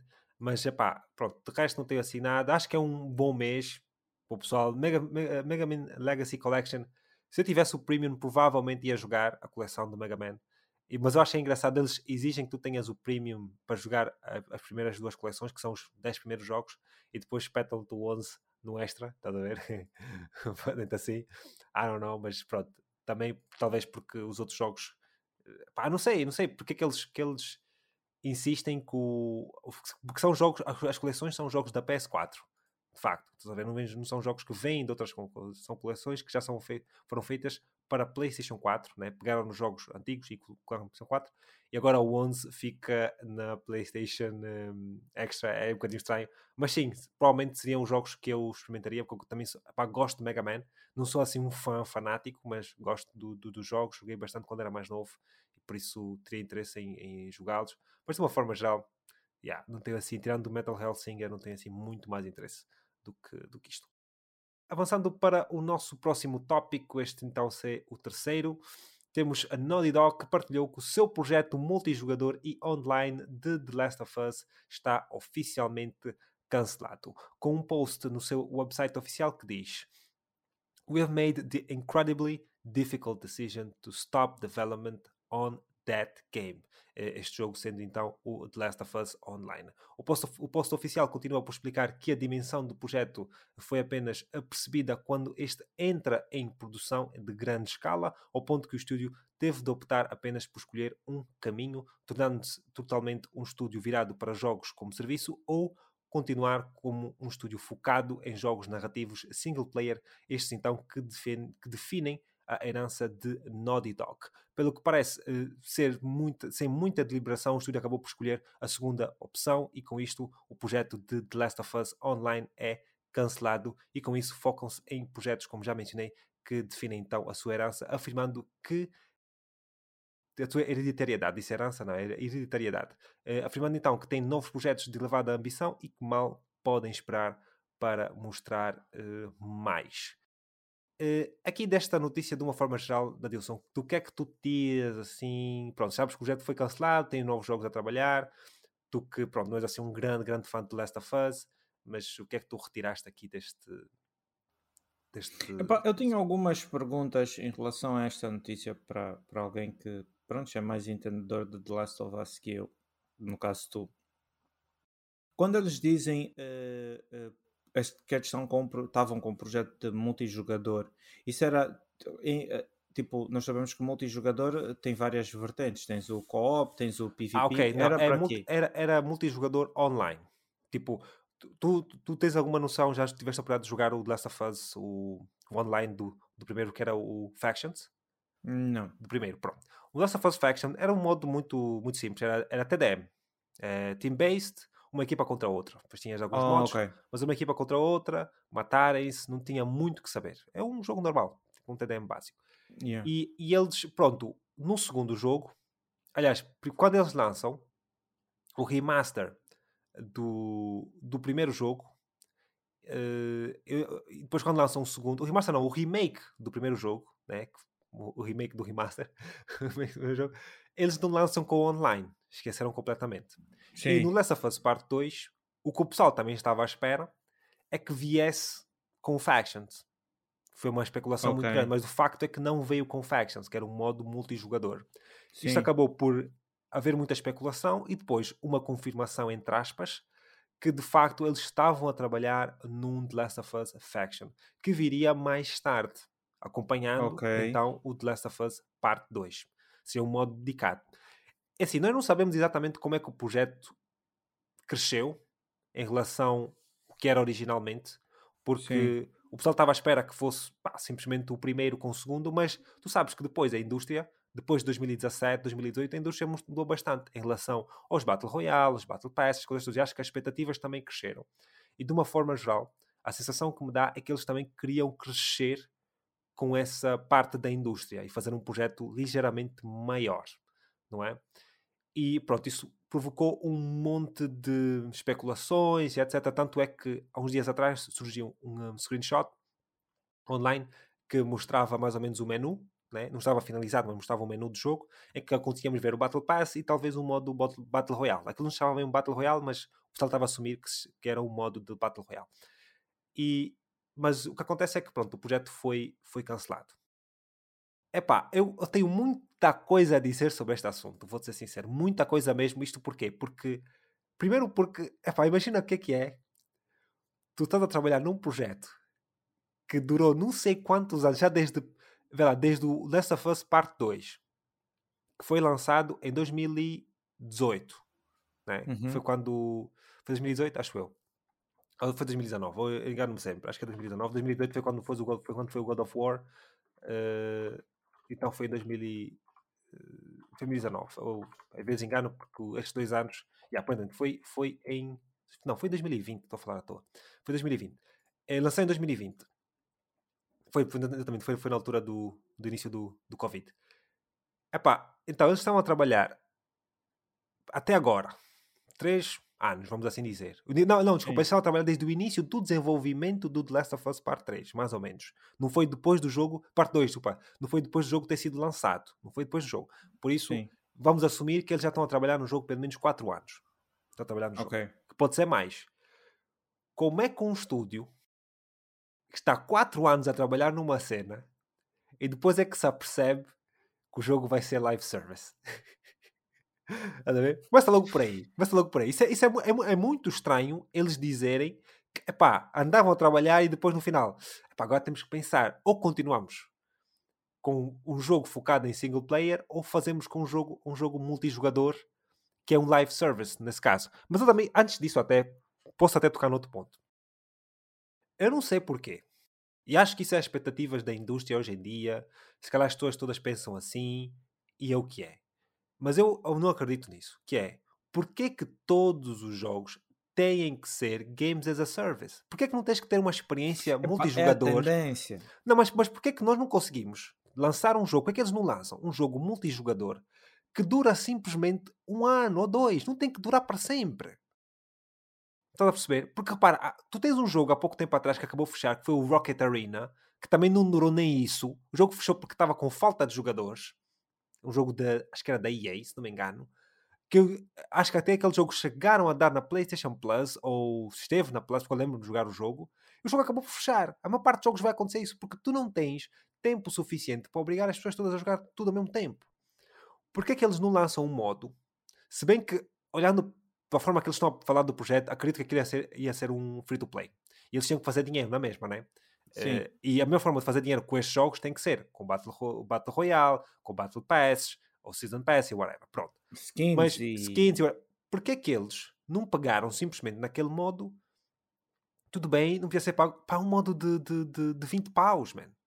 Todo mundo paga, jogamos o jogo todo durante um ano, um ano e meio, acabou. Depois Porque, uh, para, o Last of Us, o Factions, ainda tem pessoal a jogar, meu. E o jogo não tem updates há não sei quantos anos. Meu pai é quase 10 anos que não tem updates. Estás a perceber? Então, porquê que eles simplesmente não lançam uma coisa assim? Porquê que tudo tem que ser Games as a Service? Isso é uma coisa que eu não compreendo. E talvez, pronto, a Sony ou a PlayStation, pronto, queria, era aquela iniciativa né, de ter muitos Games as a Service. Estamos a ver, já aconteceu com a Bungie. agora, agora eu, eu tenho aqui um monte de notas que eu escrevi e, é pá, eu só estou só, só, só a achar muito estranho o facto de eles tomarem essa, essa decisão ou melhor, não, não estou a achar o facto de eles tomarem essa decisão, é o facto de eles demorarem tanto tempo para se aperceberem que iam ter que dar querem, suporte ao jogo. Que era inviável. Que era inviável, exatamente. Quer dizer, eles no final eu... dizem, pá, nós agora é que nos apercebemos que o projeto era muito grande e agora é que nos apercebemos que vamos ter que ter um, um estúdio de suporte ou, ou ser um, um estúdio de Games as a Service. Like, what the fuck? Quer dizer, que não se aperceberam logo que no início tinham que fazer aquilo. Ou, ou, o que eu disse, será que eles tornaram-se tornou-se algo maior do que aquilo que eles estavam à espera, né? com a entrada da Bungie, né? porque houve aquela conversa toda que a Bungie supostamente falou Sim. do jogo, não sabemos até que ponto é que é verdade, mas no final do dia, se a Bungie realmente disse uma coisa, né? A Bungie para não devia ter dito nada, da forma que está, mas, não mas tem depois... propriedade nenhuma para dizer nada. Exatamente, mas, mas é essa cena, tipo, eu claro que se houve essa escolha, eu prefiro muito mais que de facto a, Bungie, ou melhor, desculpa, a Naughty Dog tinha tomado essa decisão. Se fosse para tornar-se um estúdio Games as a Service, fuck that, eu não quero. Jogos single player, que é o que eles fazem muito bem, e acredito que vamos ter o Last of Us Part 3, acho que é rapidamente garantido, e a série também continua a bombar. Espero que eles terminem o universo no próximo jogo, né, se necessário, e acabou. Pá, vamos avançar para outra propriedade intelectual, entanto é que eles até dizem aqui no final que estão a trabalhar noutros projetos single player para mim é, é, muito, muito positivo mesmo. E eu não queria que a Naughty Dog passasse a ser isso. Mas há uma coisa também que eles dizem no post do press release, que eu já mencionei, é aquela cena de que eles iriam ter que suportar o jogo e eles dizem mesmo years to come lá no, no post. Ia demorar muito tempo.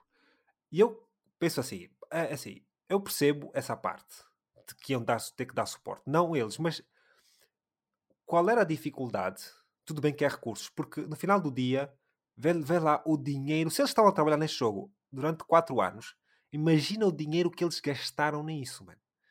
4 anos num projeto AAA não é pouco dinheiro. Eles de certeza que gastaram cerca de 200 milhões só a trabalhar neste projeto. É dinheiro para o lixo. Agora, eu estou a tentar perceber como é que é possível, qual foi a decisão, o que é que eles olharam, o que é que eles viram de tão mal? Porque eles. Eu, eu, eu, eu, penso, por exemplo, no Call of Duty. Call of Duty é um daqueles jogos que tu tens dezenas de estúdios a trabalhar no mesmo jogo. Tens os estúdios principais, tens estúdios pequeninos que trabalham no mesmo jogo. Muitos estúdios. Porque é que eles não faziam o jogo, depois davam outro estúdio, simplesmente pá, para dar suporte. Estúdio, para dar suporte. Porque depois do jogo estar feito, as mecânicas, tudo, a única coisa que nós precisamos, o que é que é? É skins, né? que o pessoal curte, é alguns mapas novos, mas eh, tipo, o jogo não precisava. O jogo não tem que durar 10 anos, man. Tem, não tem que durar 10 anos. E essa, essa parte é que me deixa um bocadinho desiludido, porque é que eles não conseguem simplesmente fazer um jogo lançar. É para deixar o pessoal explorar. Se o jogo tem, se o jogo tem viabilidade de sobreviver, continua. Mas, é pá, não sei, eu sou, sou tão um bocadinho confuso com essa decisão de simplesmente dizer, é pá, não vale a pena, o dinheiro que nós já gastamos, gastamos mais vale deitar fora do que sem sequer e sem sequer lançar o jogo do que tentar tirar algum proveito nessa, nessa parte. Mas sim, aquela cena. Tipo, eu também não queria o jogo se tornasse mais um Games as a Service, honestamente. Não quero que dessa fase não, venha. Isso, e, e, isso ia mudar completamente tipo, uh, o legado do, do, do jogo. jogo. Isso, ia, isso, isso é uma cena que tipo, tu. Talvez.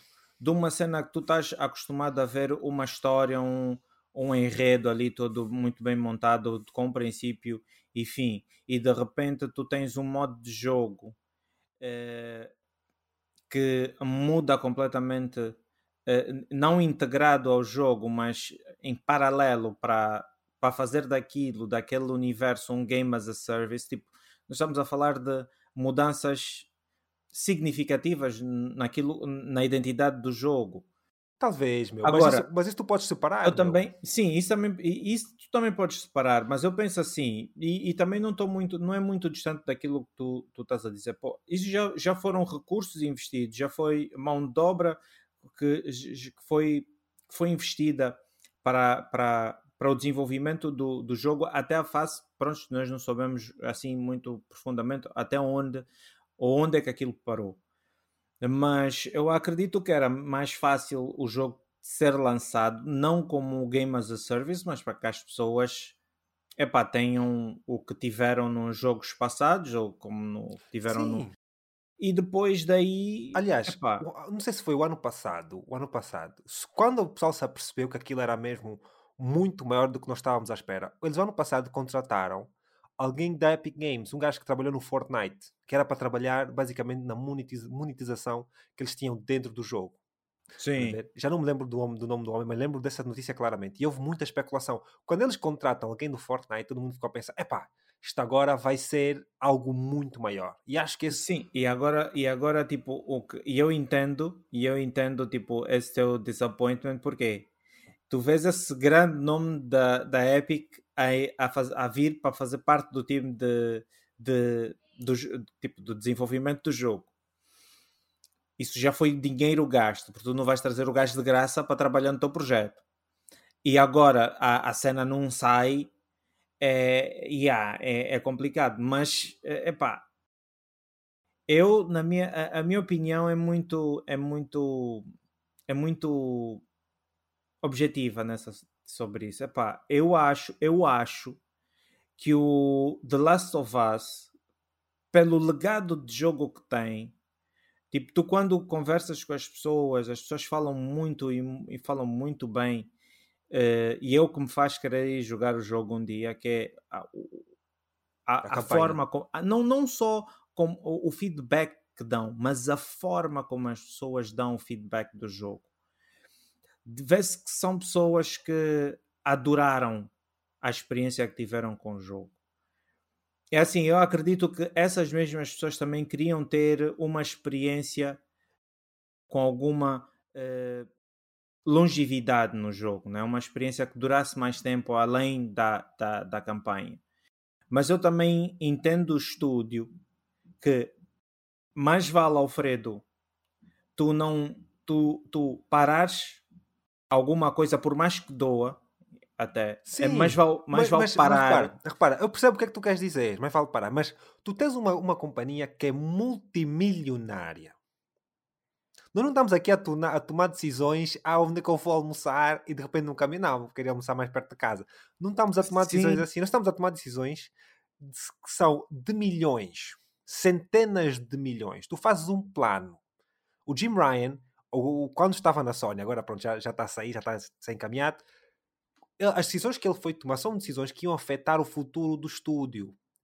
Repara, o facto deles entrarem num projeto, pararem no projeto, aquelas pessoas todas que estavam a trabalhar no projeto, e uns, uns até foram no Twitter dizer que estavam orgulhosos com a equipa, eu acredito perfeitamente nessas pessoas. Não estou a dizer que não, não quero tirar o mérito de trabalhar.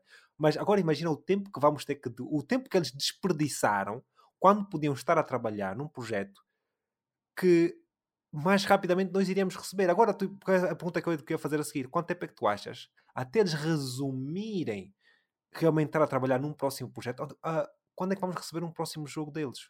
Porque a, a Naughty Dog, a Naughty Dog, sim, a Naughty Dog em específico, já é uma empresa que demora muito para lançar as coisas dele. É Agora verdade. imagina com isso.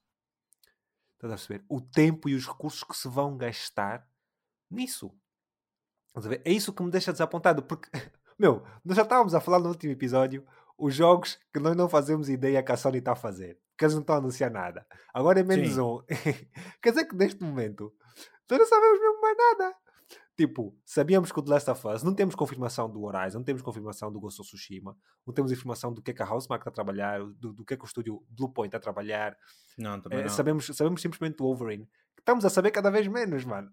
temos Concord, temos Fair Games, whatever.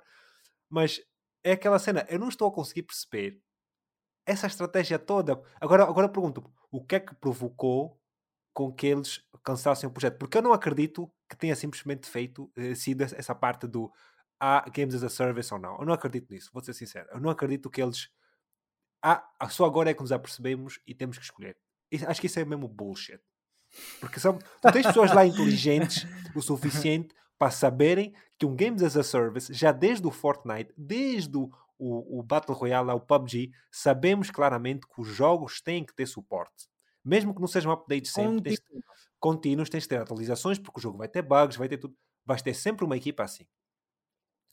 Eu acredito né? Ou, ou melhor, não acredito nessa desculpa. Eu não acredito mesmo que também tenha sido simplesmente a Bungie que disse que aquilo estava mal e etc. Também não acredito muito nisso, porque isso é, é muito. É Sim, muito... Nós não, e nós tivemos exemplos muito. Quando a Respawn entende que ia fazer também o seu Game as a Service, nós vimos. O, o, nós tivemos muitos problemas e não, não na jogabilidade. Afeta de certa forma a jogabilidade mas uh, nós tivemos vários problemas de ajustes do jogo. Nós estamos Sim, a, a falar e, do e mesmo assim, não impediu Isso... que eles lançassem, desculpa, não impediu que eles lançassem o uh, Star Wars. Exatamente, estás-me a entender? Yeah. Com mas... muitos bugs, mas pronto. Sim, mas pronto, a, a, tipo, tu tens.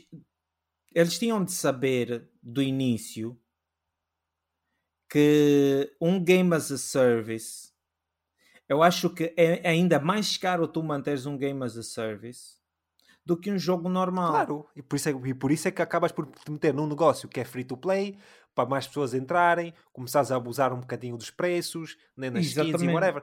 Por isso eu não acredito mesmo. Tenho agora, zero, zero, zero de, de, de Agora, o elefante na sala, o elefante na sala, e eu entendo, e eu entendo porque é que tu estás a criar esse elefante dentro da tua sala. É aonde é que vai ser, para onde é que será realocado todo esse recurso que já foi, já foi, não digo gasto, mas já foi adquirido. Foi desperdiçado. Ah, ok, estás a falar em termos de conhecimentos. Sim, por exemplo, okay. esse gajo da, da Epic que foi coisa. Porque é assim, também nós temos que entender uma coisa. Eu entendo porque é que a Naughty Dog se propôs a fazer esse, tipo, esse projeto. Porque a Sony também precisa de um Game as a Service deles. A Sony não tem. Estás me entendendo? Toda a concorrência tem o dele. Então, então mas agora repara, repara. Então, eles definiram há uns anos atrás que íamos, fazíamos fazer X jogos no ano X, não sei quantos games as a service. Agora, um a um, todos estão a cair. Né? Ficaram os dois, Concord e o Fair Games, na altura quando Jim Ryan anunciou e whatever, ou disse que íamos fazer. E ele estava a contar até com Gran Turismo, blá blá blá, e de facto, pronto, continua a ser Games as a Service. Mas a minha questão aqui é: eles gastam estes recursos todos tudo bem, whatever, vamos avançar para o próximo. Essa desculpa, de, e eles no, no, no, tal post dizem que ainda estavam em pré-produção. Outra coisa também que eu não acredito. Estar em pré-produção durante 4 anos, that's fucking bullshit. Não há jogo que está ficar. A não ser que o jogo esteja a correr muito mal para ficar em pré-produção durante 4 anos. Eu acho que eles é que não queriam ser ridicul... Ridicul... Eh, como é que se diz? Ridicularizados. Ridicularizados, exatamente por causa deste desenvolvimento. Porque eu também não acredito que eles estivessem em pré-produção durante 4 anos ou, ou sejam anos que eles ficaram. Mas é assim, é assim, vamos esperar para ver como é que vai ser. Eu só fico, só fico chateado, sabes porquê? Porque os jogos deles demoram muito tempo. Muito tempo mesmo. Sim, esse dizer, incidente agora, aqui. E esse, esse incidente só vai provocar com que o próximo projeto deles né, vai demorar ainda mais tempo. Estás a perceber? Porque eu acredito que eles já estavam numa fase muito avançada mesmo de produção para, para a forma com que os menus que apareceram, as decisões que eles já tinham tomado, o jogo já estava já estava numa fase muito avançada. Não estava na fase de ainda bonequinhos com os pixels todos uh, mal feitos. Não, não, não. Já estava mesmo com. Quem, estás a ver aquele gameplay que nós vimos do GTA há uns yeah. anos atrás? Eu acredito que já estavam nessa fase. Estás a perceber? Que faltava mesmo pouquíssimo para lançarem o jogo. Mas, pá, pronto, é assim. É o que é. Vamos lá ver o que é que a Naughty Dog vai fazer. Porque eu só fico triste porque Epá, eu gosto muito da Naughty Dog e ver a Sony a tomar esses passos assim de criança, ainda não consegui chegar onde, onde deviam ter chegado. Mas pronto, pá, vamos, vamos, vamos esperar para ver e uh, fico mesmo um bocadinho triste nesse, nesse aspecto.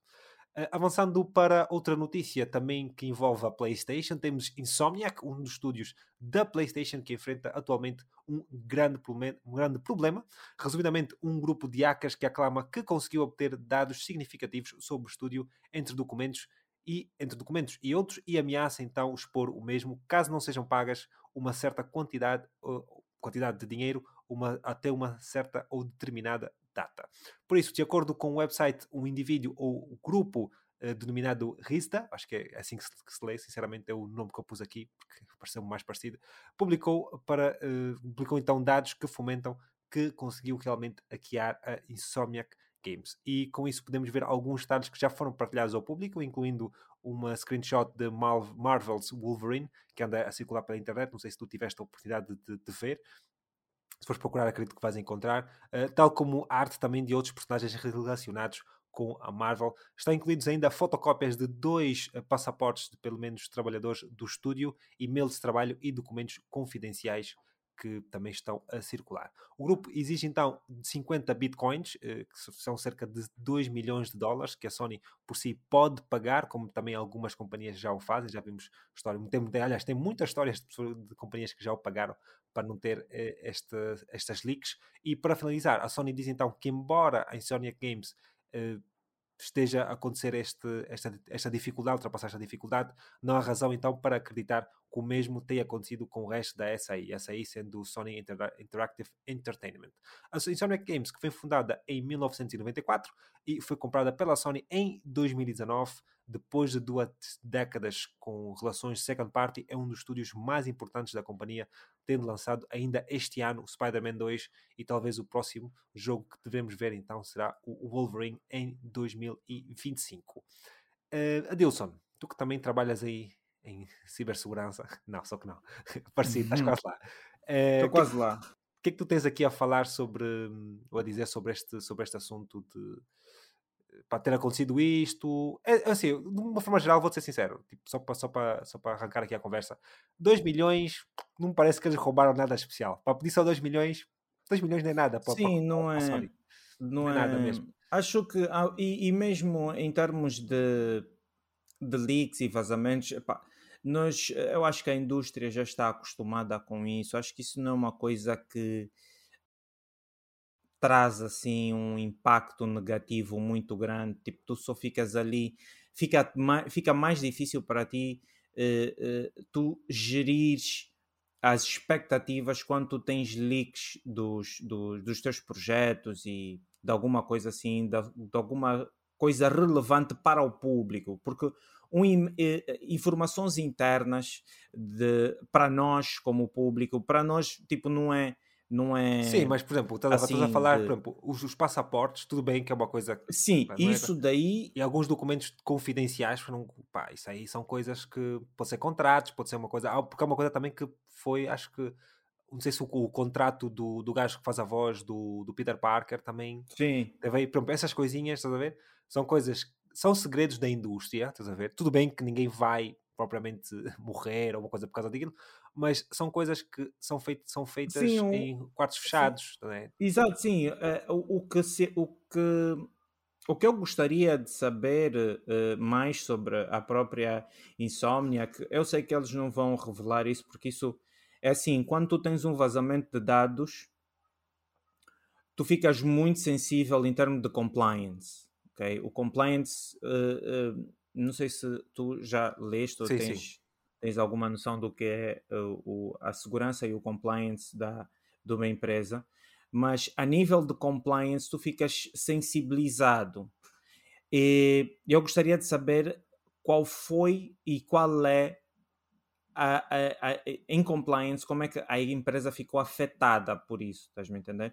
Porque também quando eu vejo 2 milhões 50 bitcoins, eu, eu começo a pensar assim, bom, mas que para ser pedida essa quantia, o, o que é que de facto está em jogo?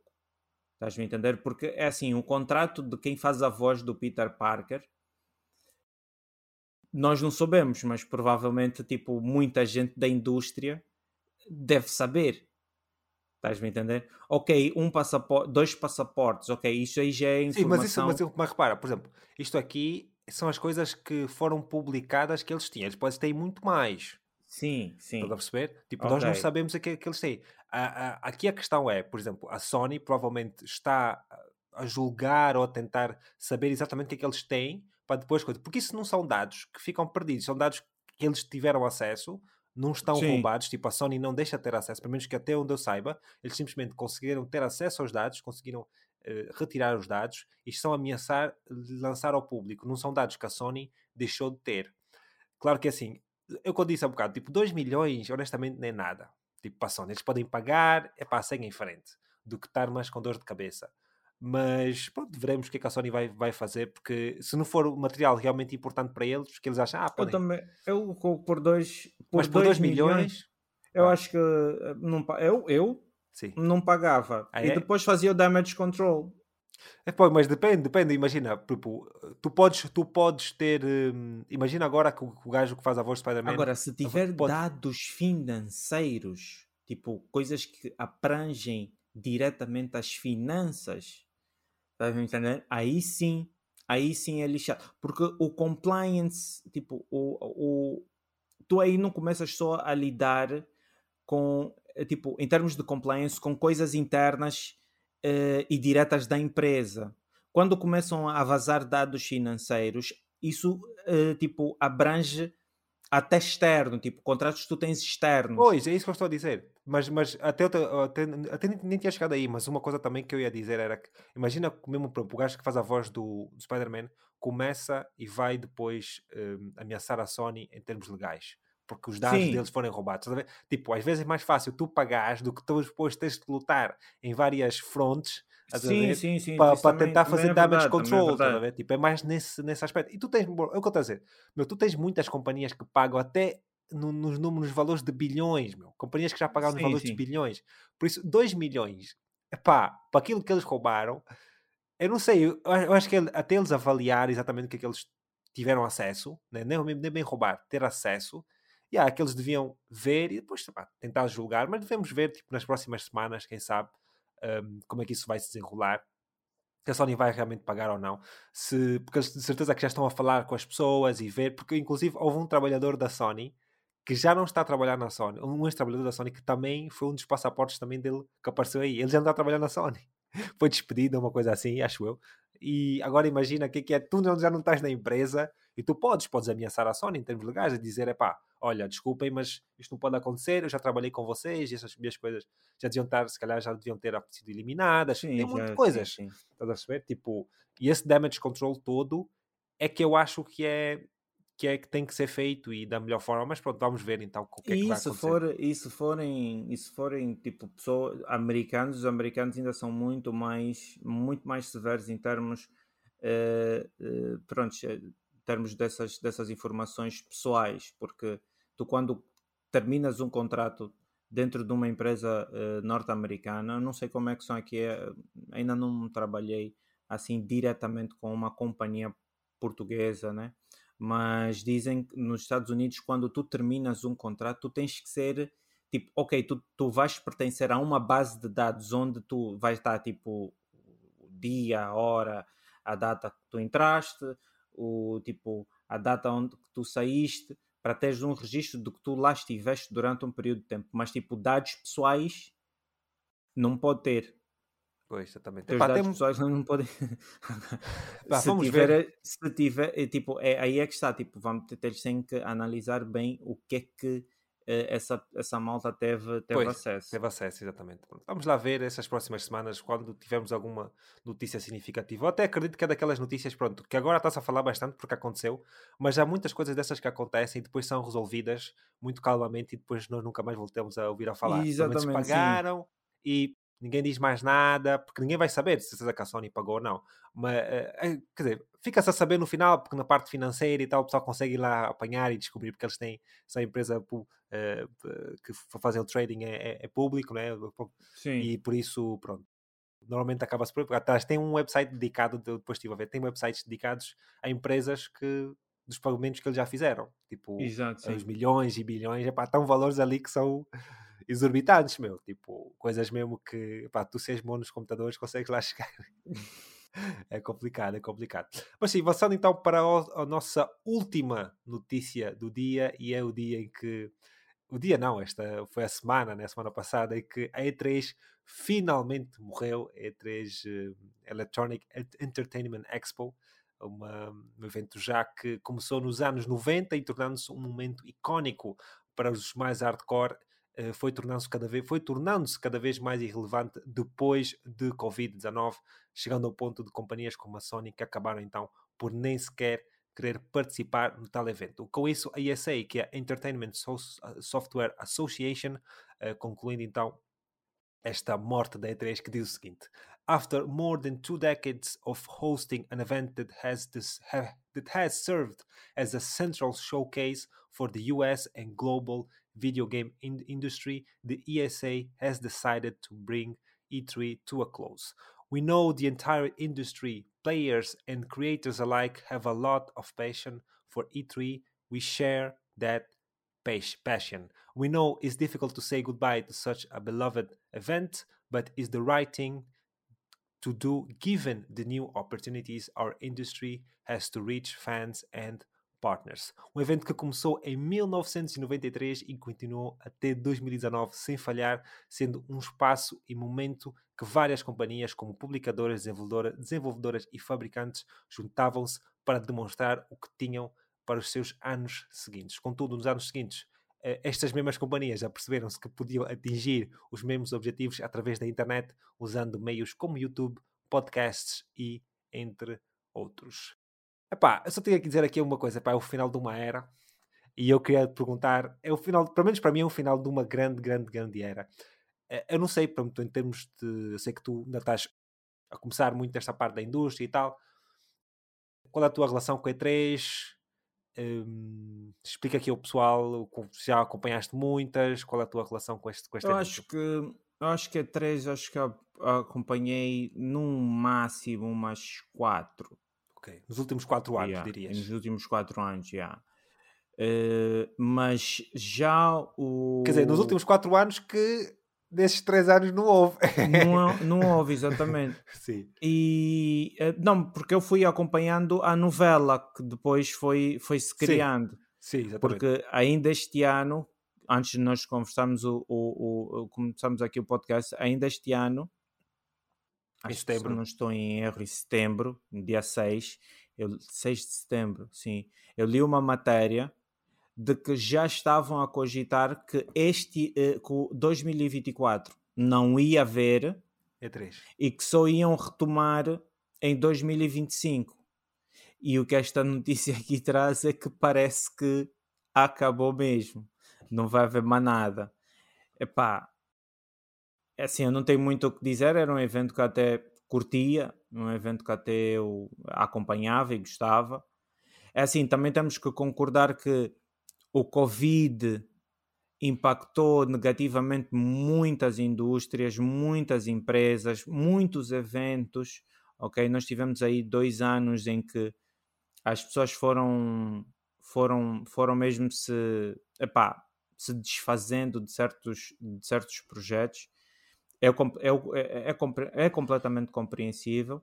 Eu não queria que acontecesse, que, que acontecesse tipo isso com a, a E3, eu queria poder voltar a, a ver uma próxima E3, mas só que também nós temos que entender que existem muita gente no meio que também tem a capacidade de fazer coisas, não digo melhores, mas talvez na mesma proporção de, de eh, na, na, com a mesma qualidade, por assim dizer. E, e epá, eles é uma concorrência que também nós estávamos a esperar que ia crescer e que ia ter várias outras, outras, outras pessoas no mesmo segmento a fazer eventos iguais, parecidos hum, e até melhores. Então, epá, é, era de se esperar.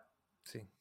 Epá, é, é assim, eu quanto a E3 Estavas a falar, exemplo, de eventos que fazem as coisas. Estamos a falar, podemos falar do Game Awards, por exemplo, que de certa forma é um bocadinho aquilo que a E3 fazia. É claro, em termos de showcase, não em termos de evento Sim. em si, porque os eventos em si, o E3 é muito mais do que aquilo que nós vemos. Né? Aquilo, aquilo começou como um trading. Uh, trading event, uh, em que as companhias iam para demonstrar os seus demos, as suas builds, ia para a procura de publicadoras e etc. Tem, havia muita coisa que acontecia por trás, mas hoje em dia acabou por ser eh, algum bocadinho irrelevante, principalmente com o crescimento do YouTube, da internet, uma coisa já, porque a E3, eu também já acompanhei a E3, já acompanhava a E3 já há muito tempo também. Mesmo na, na altura, e eu comecei a ver os showcases lá para 2009, 2010, acompanhar vídeos, não ver o showcase, showcase, porque acho que eles só começaram a fazer o showcase mesmo no YouTube, se não me engano, lá para 2013, 2014, acho que foi, foi nessa altura, mas já aparecia vídeo, já dava para tu veres. Uh, a E3, ver algumas, algumas conferências e etc. E epá, foram uns anos, foram anos engraçados. Acho que muito pessoal que viu comigo a G3 vai sentir falta. Porque, inclusive, eu até na altura fazia tipo watch parties com amigos e tal. E yeah, tipo, na altura contava na escola e mesmo em algumas coisas assim. Fazia tipo, estar tá online, tá, imagina tipo, o pessoal estar tá no, no Skype todos, estamos a falar e estamos a, ainda não havia Discord, Discord não era o que era hoje. E o pessoal estar ali todo a falar e ver, eh, e ver eh, as conferências e os vídeos, os memes que circularam e que saíam daquelas, daqueles eventos eram demais. Acho que o pessoal todo que uh, viu percebe aquilo que eu estou a falar e vai sentir falta. Por isso, de uma forma geral, vai ser, vai ser engraçado. Houve momentos muito awkward. Tu, se alguma vez tiveste paciência, vai só ver as compilações dos momentos mais awkward da E3. Vai ser muito funny, porque eram momentos em direto e tu, muitos deles não conseguias mesmo ultrapassar. É? E aquela confusão, tipo, eu lembro-me de haver dias, né? em que tu começavas o dia com a conferência tipo da Xbox, terminavas o dia com a conferência da Sony, estás a ver? Imagina tu Sim. num dia só teres aqui, e aquilo normalmente acontecia aos, aos domingos, né?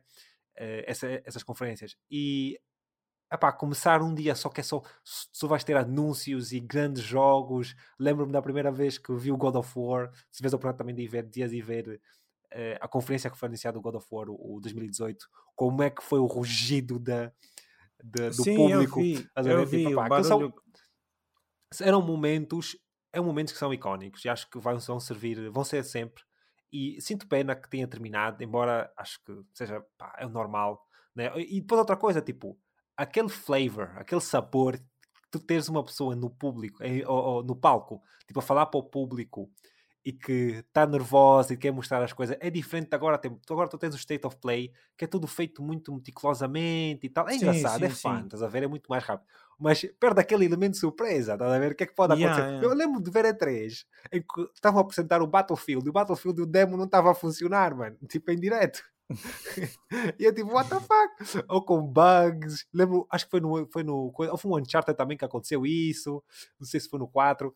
Epá, havia coisas muito engraçadas. Pessoal que ia, youtubers que iam para lá falar e depois engasgavam-se todos nas palavras. Do nervosismo. nervosismo. Yeah. Ah, não, não, não sabiam o script. Há uns mesmo que literalmente não sabiam scripts porque não leram, porque a história depois veio, todo mundo ficou a saber. Epá, epá, eram histórias muito, muito, muito fun.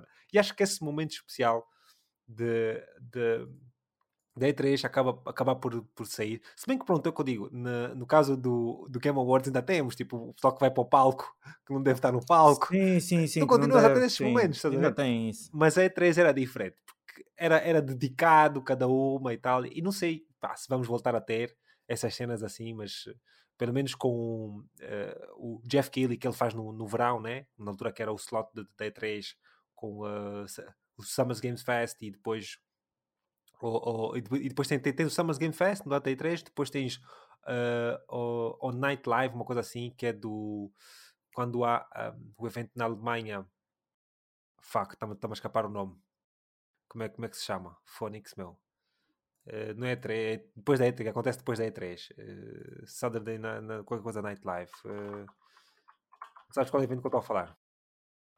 Hum, não, não me lembro. Não, mas como é que tu não te lembras do evento que há de jogos? Epá, mas sabes qual é o evento que eu vou falar? Não sabes do nome?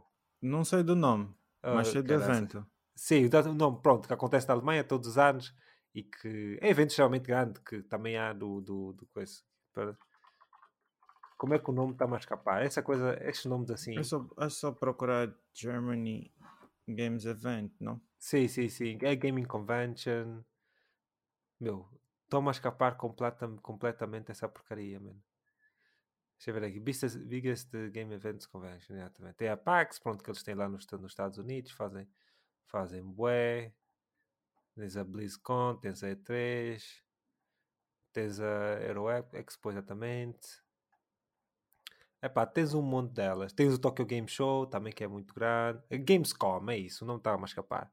A Gamescom. Pronto, a Gamescom pronto, também tens o Jeff Kelly também vai, também está a fazer, está tá presente nisso e tal, agora ele já está presente em todas agora ele. E ele agora é bom ele agora tornou-se mesmo o rosto. Sim. Yeah, epá, mas uma coisa, a única coisa que eu tenho aqui a acrescentar é que vou sentir falta, realmente. Saber que realmente morreu é, é triste, porque um gajo tinha sempre aquela esperança. É impre... Se bem que, pronto, é assim, a Sony já não estava metida, já tinha desistido. A, a Nintendo pá, já não está há muitos anos. Uh, a Sony, a E3, a E3 não, a EA também já tinha desaparecido, a Ubisoft ainda ia se metendo, a Bethesda ia se metendo, a Microsoft de vez em quando, mas, pá, no final disso tudo, simplesmente rest in peace, E3. You will not be back, you will be missed. é o que eu dizer. Por isso, uh, epá, é mesmo, mesmo rest in peace. E epá, uh, para finalizar, Adilson, alguma coisa a acrescentar? Epá, nada, este, nada este a acrescentar, episódio. acho que a única coisa que pronto, a, a gente deixa aqui nós despesamos a E3 uh, a nossa boa sorte à Sony para tratar desse incidente aí da melhor maneira possível uh, relativamente ao Ragnarok Valhalla pessoal, uh, façam pressão ao Alfredo nos comentários para que ele termine fazer, essa cena o mais rápido possível. A gente conta com. Eu conto com vocês também aí nos comentários. Façam mesmo bastante pressão. Eu vou, uh, vou terminar, eu vou terminar. e há para que a gente venha falar um bocadinho Sim, é, epá, o é tópico é extra desta semana ainda não, um, ainda não ainda não tenho assim ainda não imaginei nada ainda estou a guardar aquela dos jogos melhores jogos do ano ah, se calhar, se calhar vinha agora, não? Hum, metade do mês. Vinha agora o quê? Desculpa. É é o, do... o tipo, yeah, esse tópico do, dos. Eu queria fazer mesmo. Essa eu queria ser mesmo a última, a última. Estás a ver? A minha ideia era fazer mesmo na última semana ser mesmo o coisa. Mas uh, em princípio seria já a próxima, não seria esta. Estás a ver? Seria a próxima. Sim. Uh, mas uh, pronto, vou ver se consigo arranjar um tópico fixe mas não, yeah, pode ser esta e depois se calhar a outra podemos falar sobre a nossa experiência no ano e whatever. Porque até porque agora vamos entrar num, num momento em que as notícias todas os jogos vão basicamente desacelerar, vão não entrar num, num, momento mesmo bastante, bastante leve e por isso não acredito que vamos ter muitos tópicos, estamos a, mesmo para terminar e um, as pessoas vão entrar em férias, muitas coisas não vão acontecer, por isso vai ser o que, o que é. De qualquer forma, malta, agradeço então o tempo que nos disponibilizaram mais uma vez aqui para este episódio, o quinto episódio de Conexão Co-op. Uh, Adilson, terminar aqui o pessoal. alguma yeah, coisa a acrescentar? Uh, não tenho nada mais a colocar. Para pessoal, uh, muito obrigado para as pessoas que estão nos a apoiar. Está a ser uma experiência muito boa, ok? O uh, ser, pronto, falar para uma câmara, para um microfone aqui para o nosso companheiro Alfredo é muito natural. Olha, para mim está que... a ser uma grande, um grande desafio. Eu sinto que os dias vão passando e isso torna-se mais. Pronto, um gajo fica batido nisto. Mas está a ser um grande desafio. Muito obrigado às pessoas que no, nas minhas redes sociais reagiram ao short da autoria do Alfredo. Foi ele quem fez o short, não fui eu. Uh, muito obrigado às pessoas que reagiram. E, e acho que é só isso. Sim. Estavas a dizer o quê? Não, ia dizer só duas coisas. Isso que eu quero dizer. Uma, uma delas é: eu falei com, com o Cristiano. Diz. Sabes que ele estava a imaginar que nós estivéssemos a gravar pessoalmente. Ah, é? yeah. Ele estava a dizer, tipo, eu falei com ele e ele estava a dizer, uh, ele estava mesmo a imaginar que nós estávamos a gravar no mesmo sítio. Eu estava a fazer quando disse: Não, meu, estamos a gravar pela internet, bro. e eu estava a dizer: Ok. Yeah, porque ele estava, porque, porque ele não tinha visto os vídeos, estava, estava só a ouvir. E yeah. ele, ele disse-me essa cena que nós que imaginava que nós estivéssemos a gravar no mesmo sítio. Ele pensava que nós estávamos, tipo, tínhamos já aqui um sítio para gravar. Um estúdio e tal. Um estúdio. Não, não um estúdio, mas estávamos, íamos ter, eu tinhas a minha casa, ou eu a tua, uma coisa assim. Ah, e, um, okay. e estávamos a gravar no mesmo cidadão a dizer: Não, não, não, estamos a gravar pela internet, bro. Não, porque acho não, que há pessoal que vai, vai pensar isso. Mas, mas isso é bom ter esse comentário, porque o pessoal assim acredito que a qualidade esteja boa, pelo menos de áudio. Que o pessoal está a pensar Sim. que estamos no mesmo sítio, mas não. Não, não estamos. E, e, outra coisa também que eu ia dizer era. Hum, pronto, é aquela cena, tipo. A, a estrutura dos episódios, a forma que eu estruturo os episódios, como é que nós fazemos, uh, como começamos, como terminamos, etc. E pronto, há pessoal que tem várias ideias de como começamos a fazer, como é que podemos implementar comentários do pessoal, etc. É assim, é o que eu digo, nós estamos a tentar educar as pessoas a usar o Patreon e há muito pessoal que ainda não está habituado a usar o Patreon. A mesma coisa aconteceu é com, com, com, o Discord. O Discord, eu lembro-me, quando eu comecei a usar o Discord, em 2016, 2017, né? quando eu comecei a usar, também pouquíssimas pessoas usavam, mas hoje em dia todo mundo usa. Todo mundo usa o mundo usa. Estás a ver? E Então, e mesmo, pessoa, e mesmo assim há pessoas que ainda estão com dificuldades, mas a maior parte das pessoas já, já usa. O Patreon, epá, vai ter que ser aos bocados. O pessoal aí pôr comentários, etc. Tem, temos mesmo que, que esforçar um bocado. Sim, mas sim. eh, acredito que iremos lá chegar. Mas é isso, malta. Agradeço então mais uma vez a vossa atenção. Obrigado e veremos então no próximo episódio para o pessoal do Patreon para a conexão co-op extra. Caso contrário, apenas a próxima semana para os free feeds. Obrigado e até a próxima. Adeus.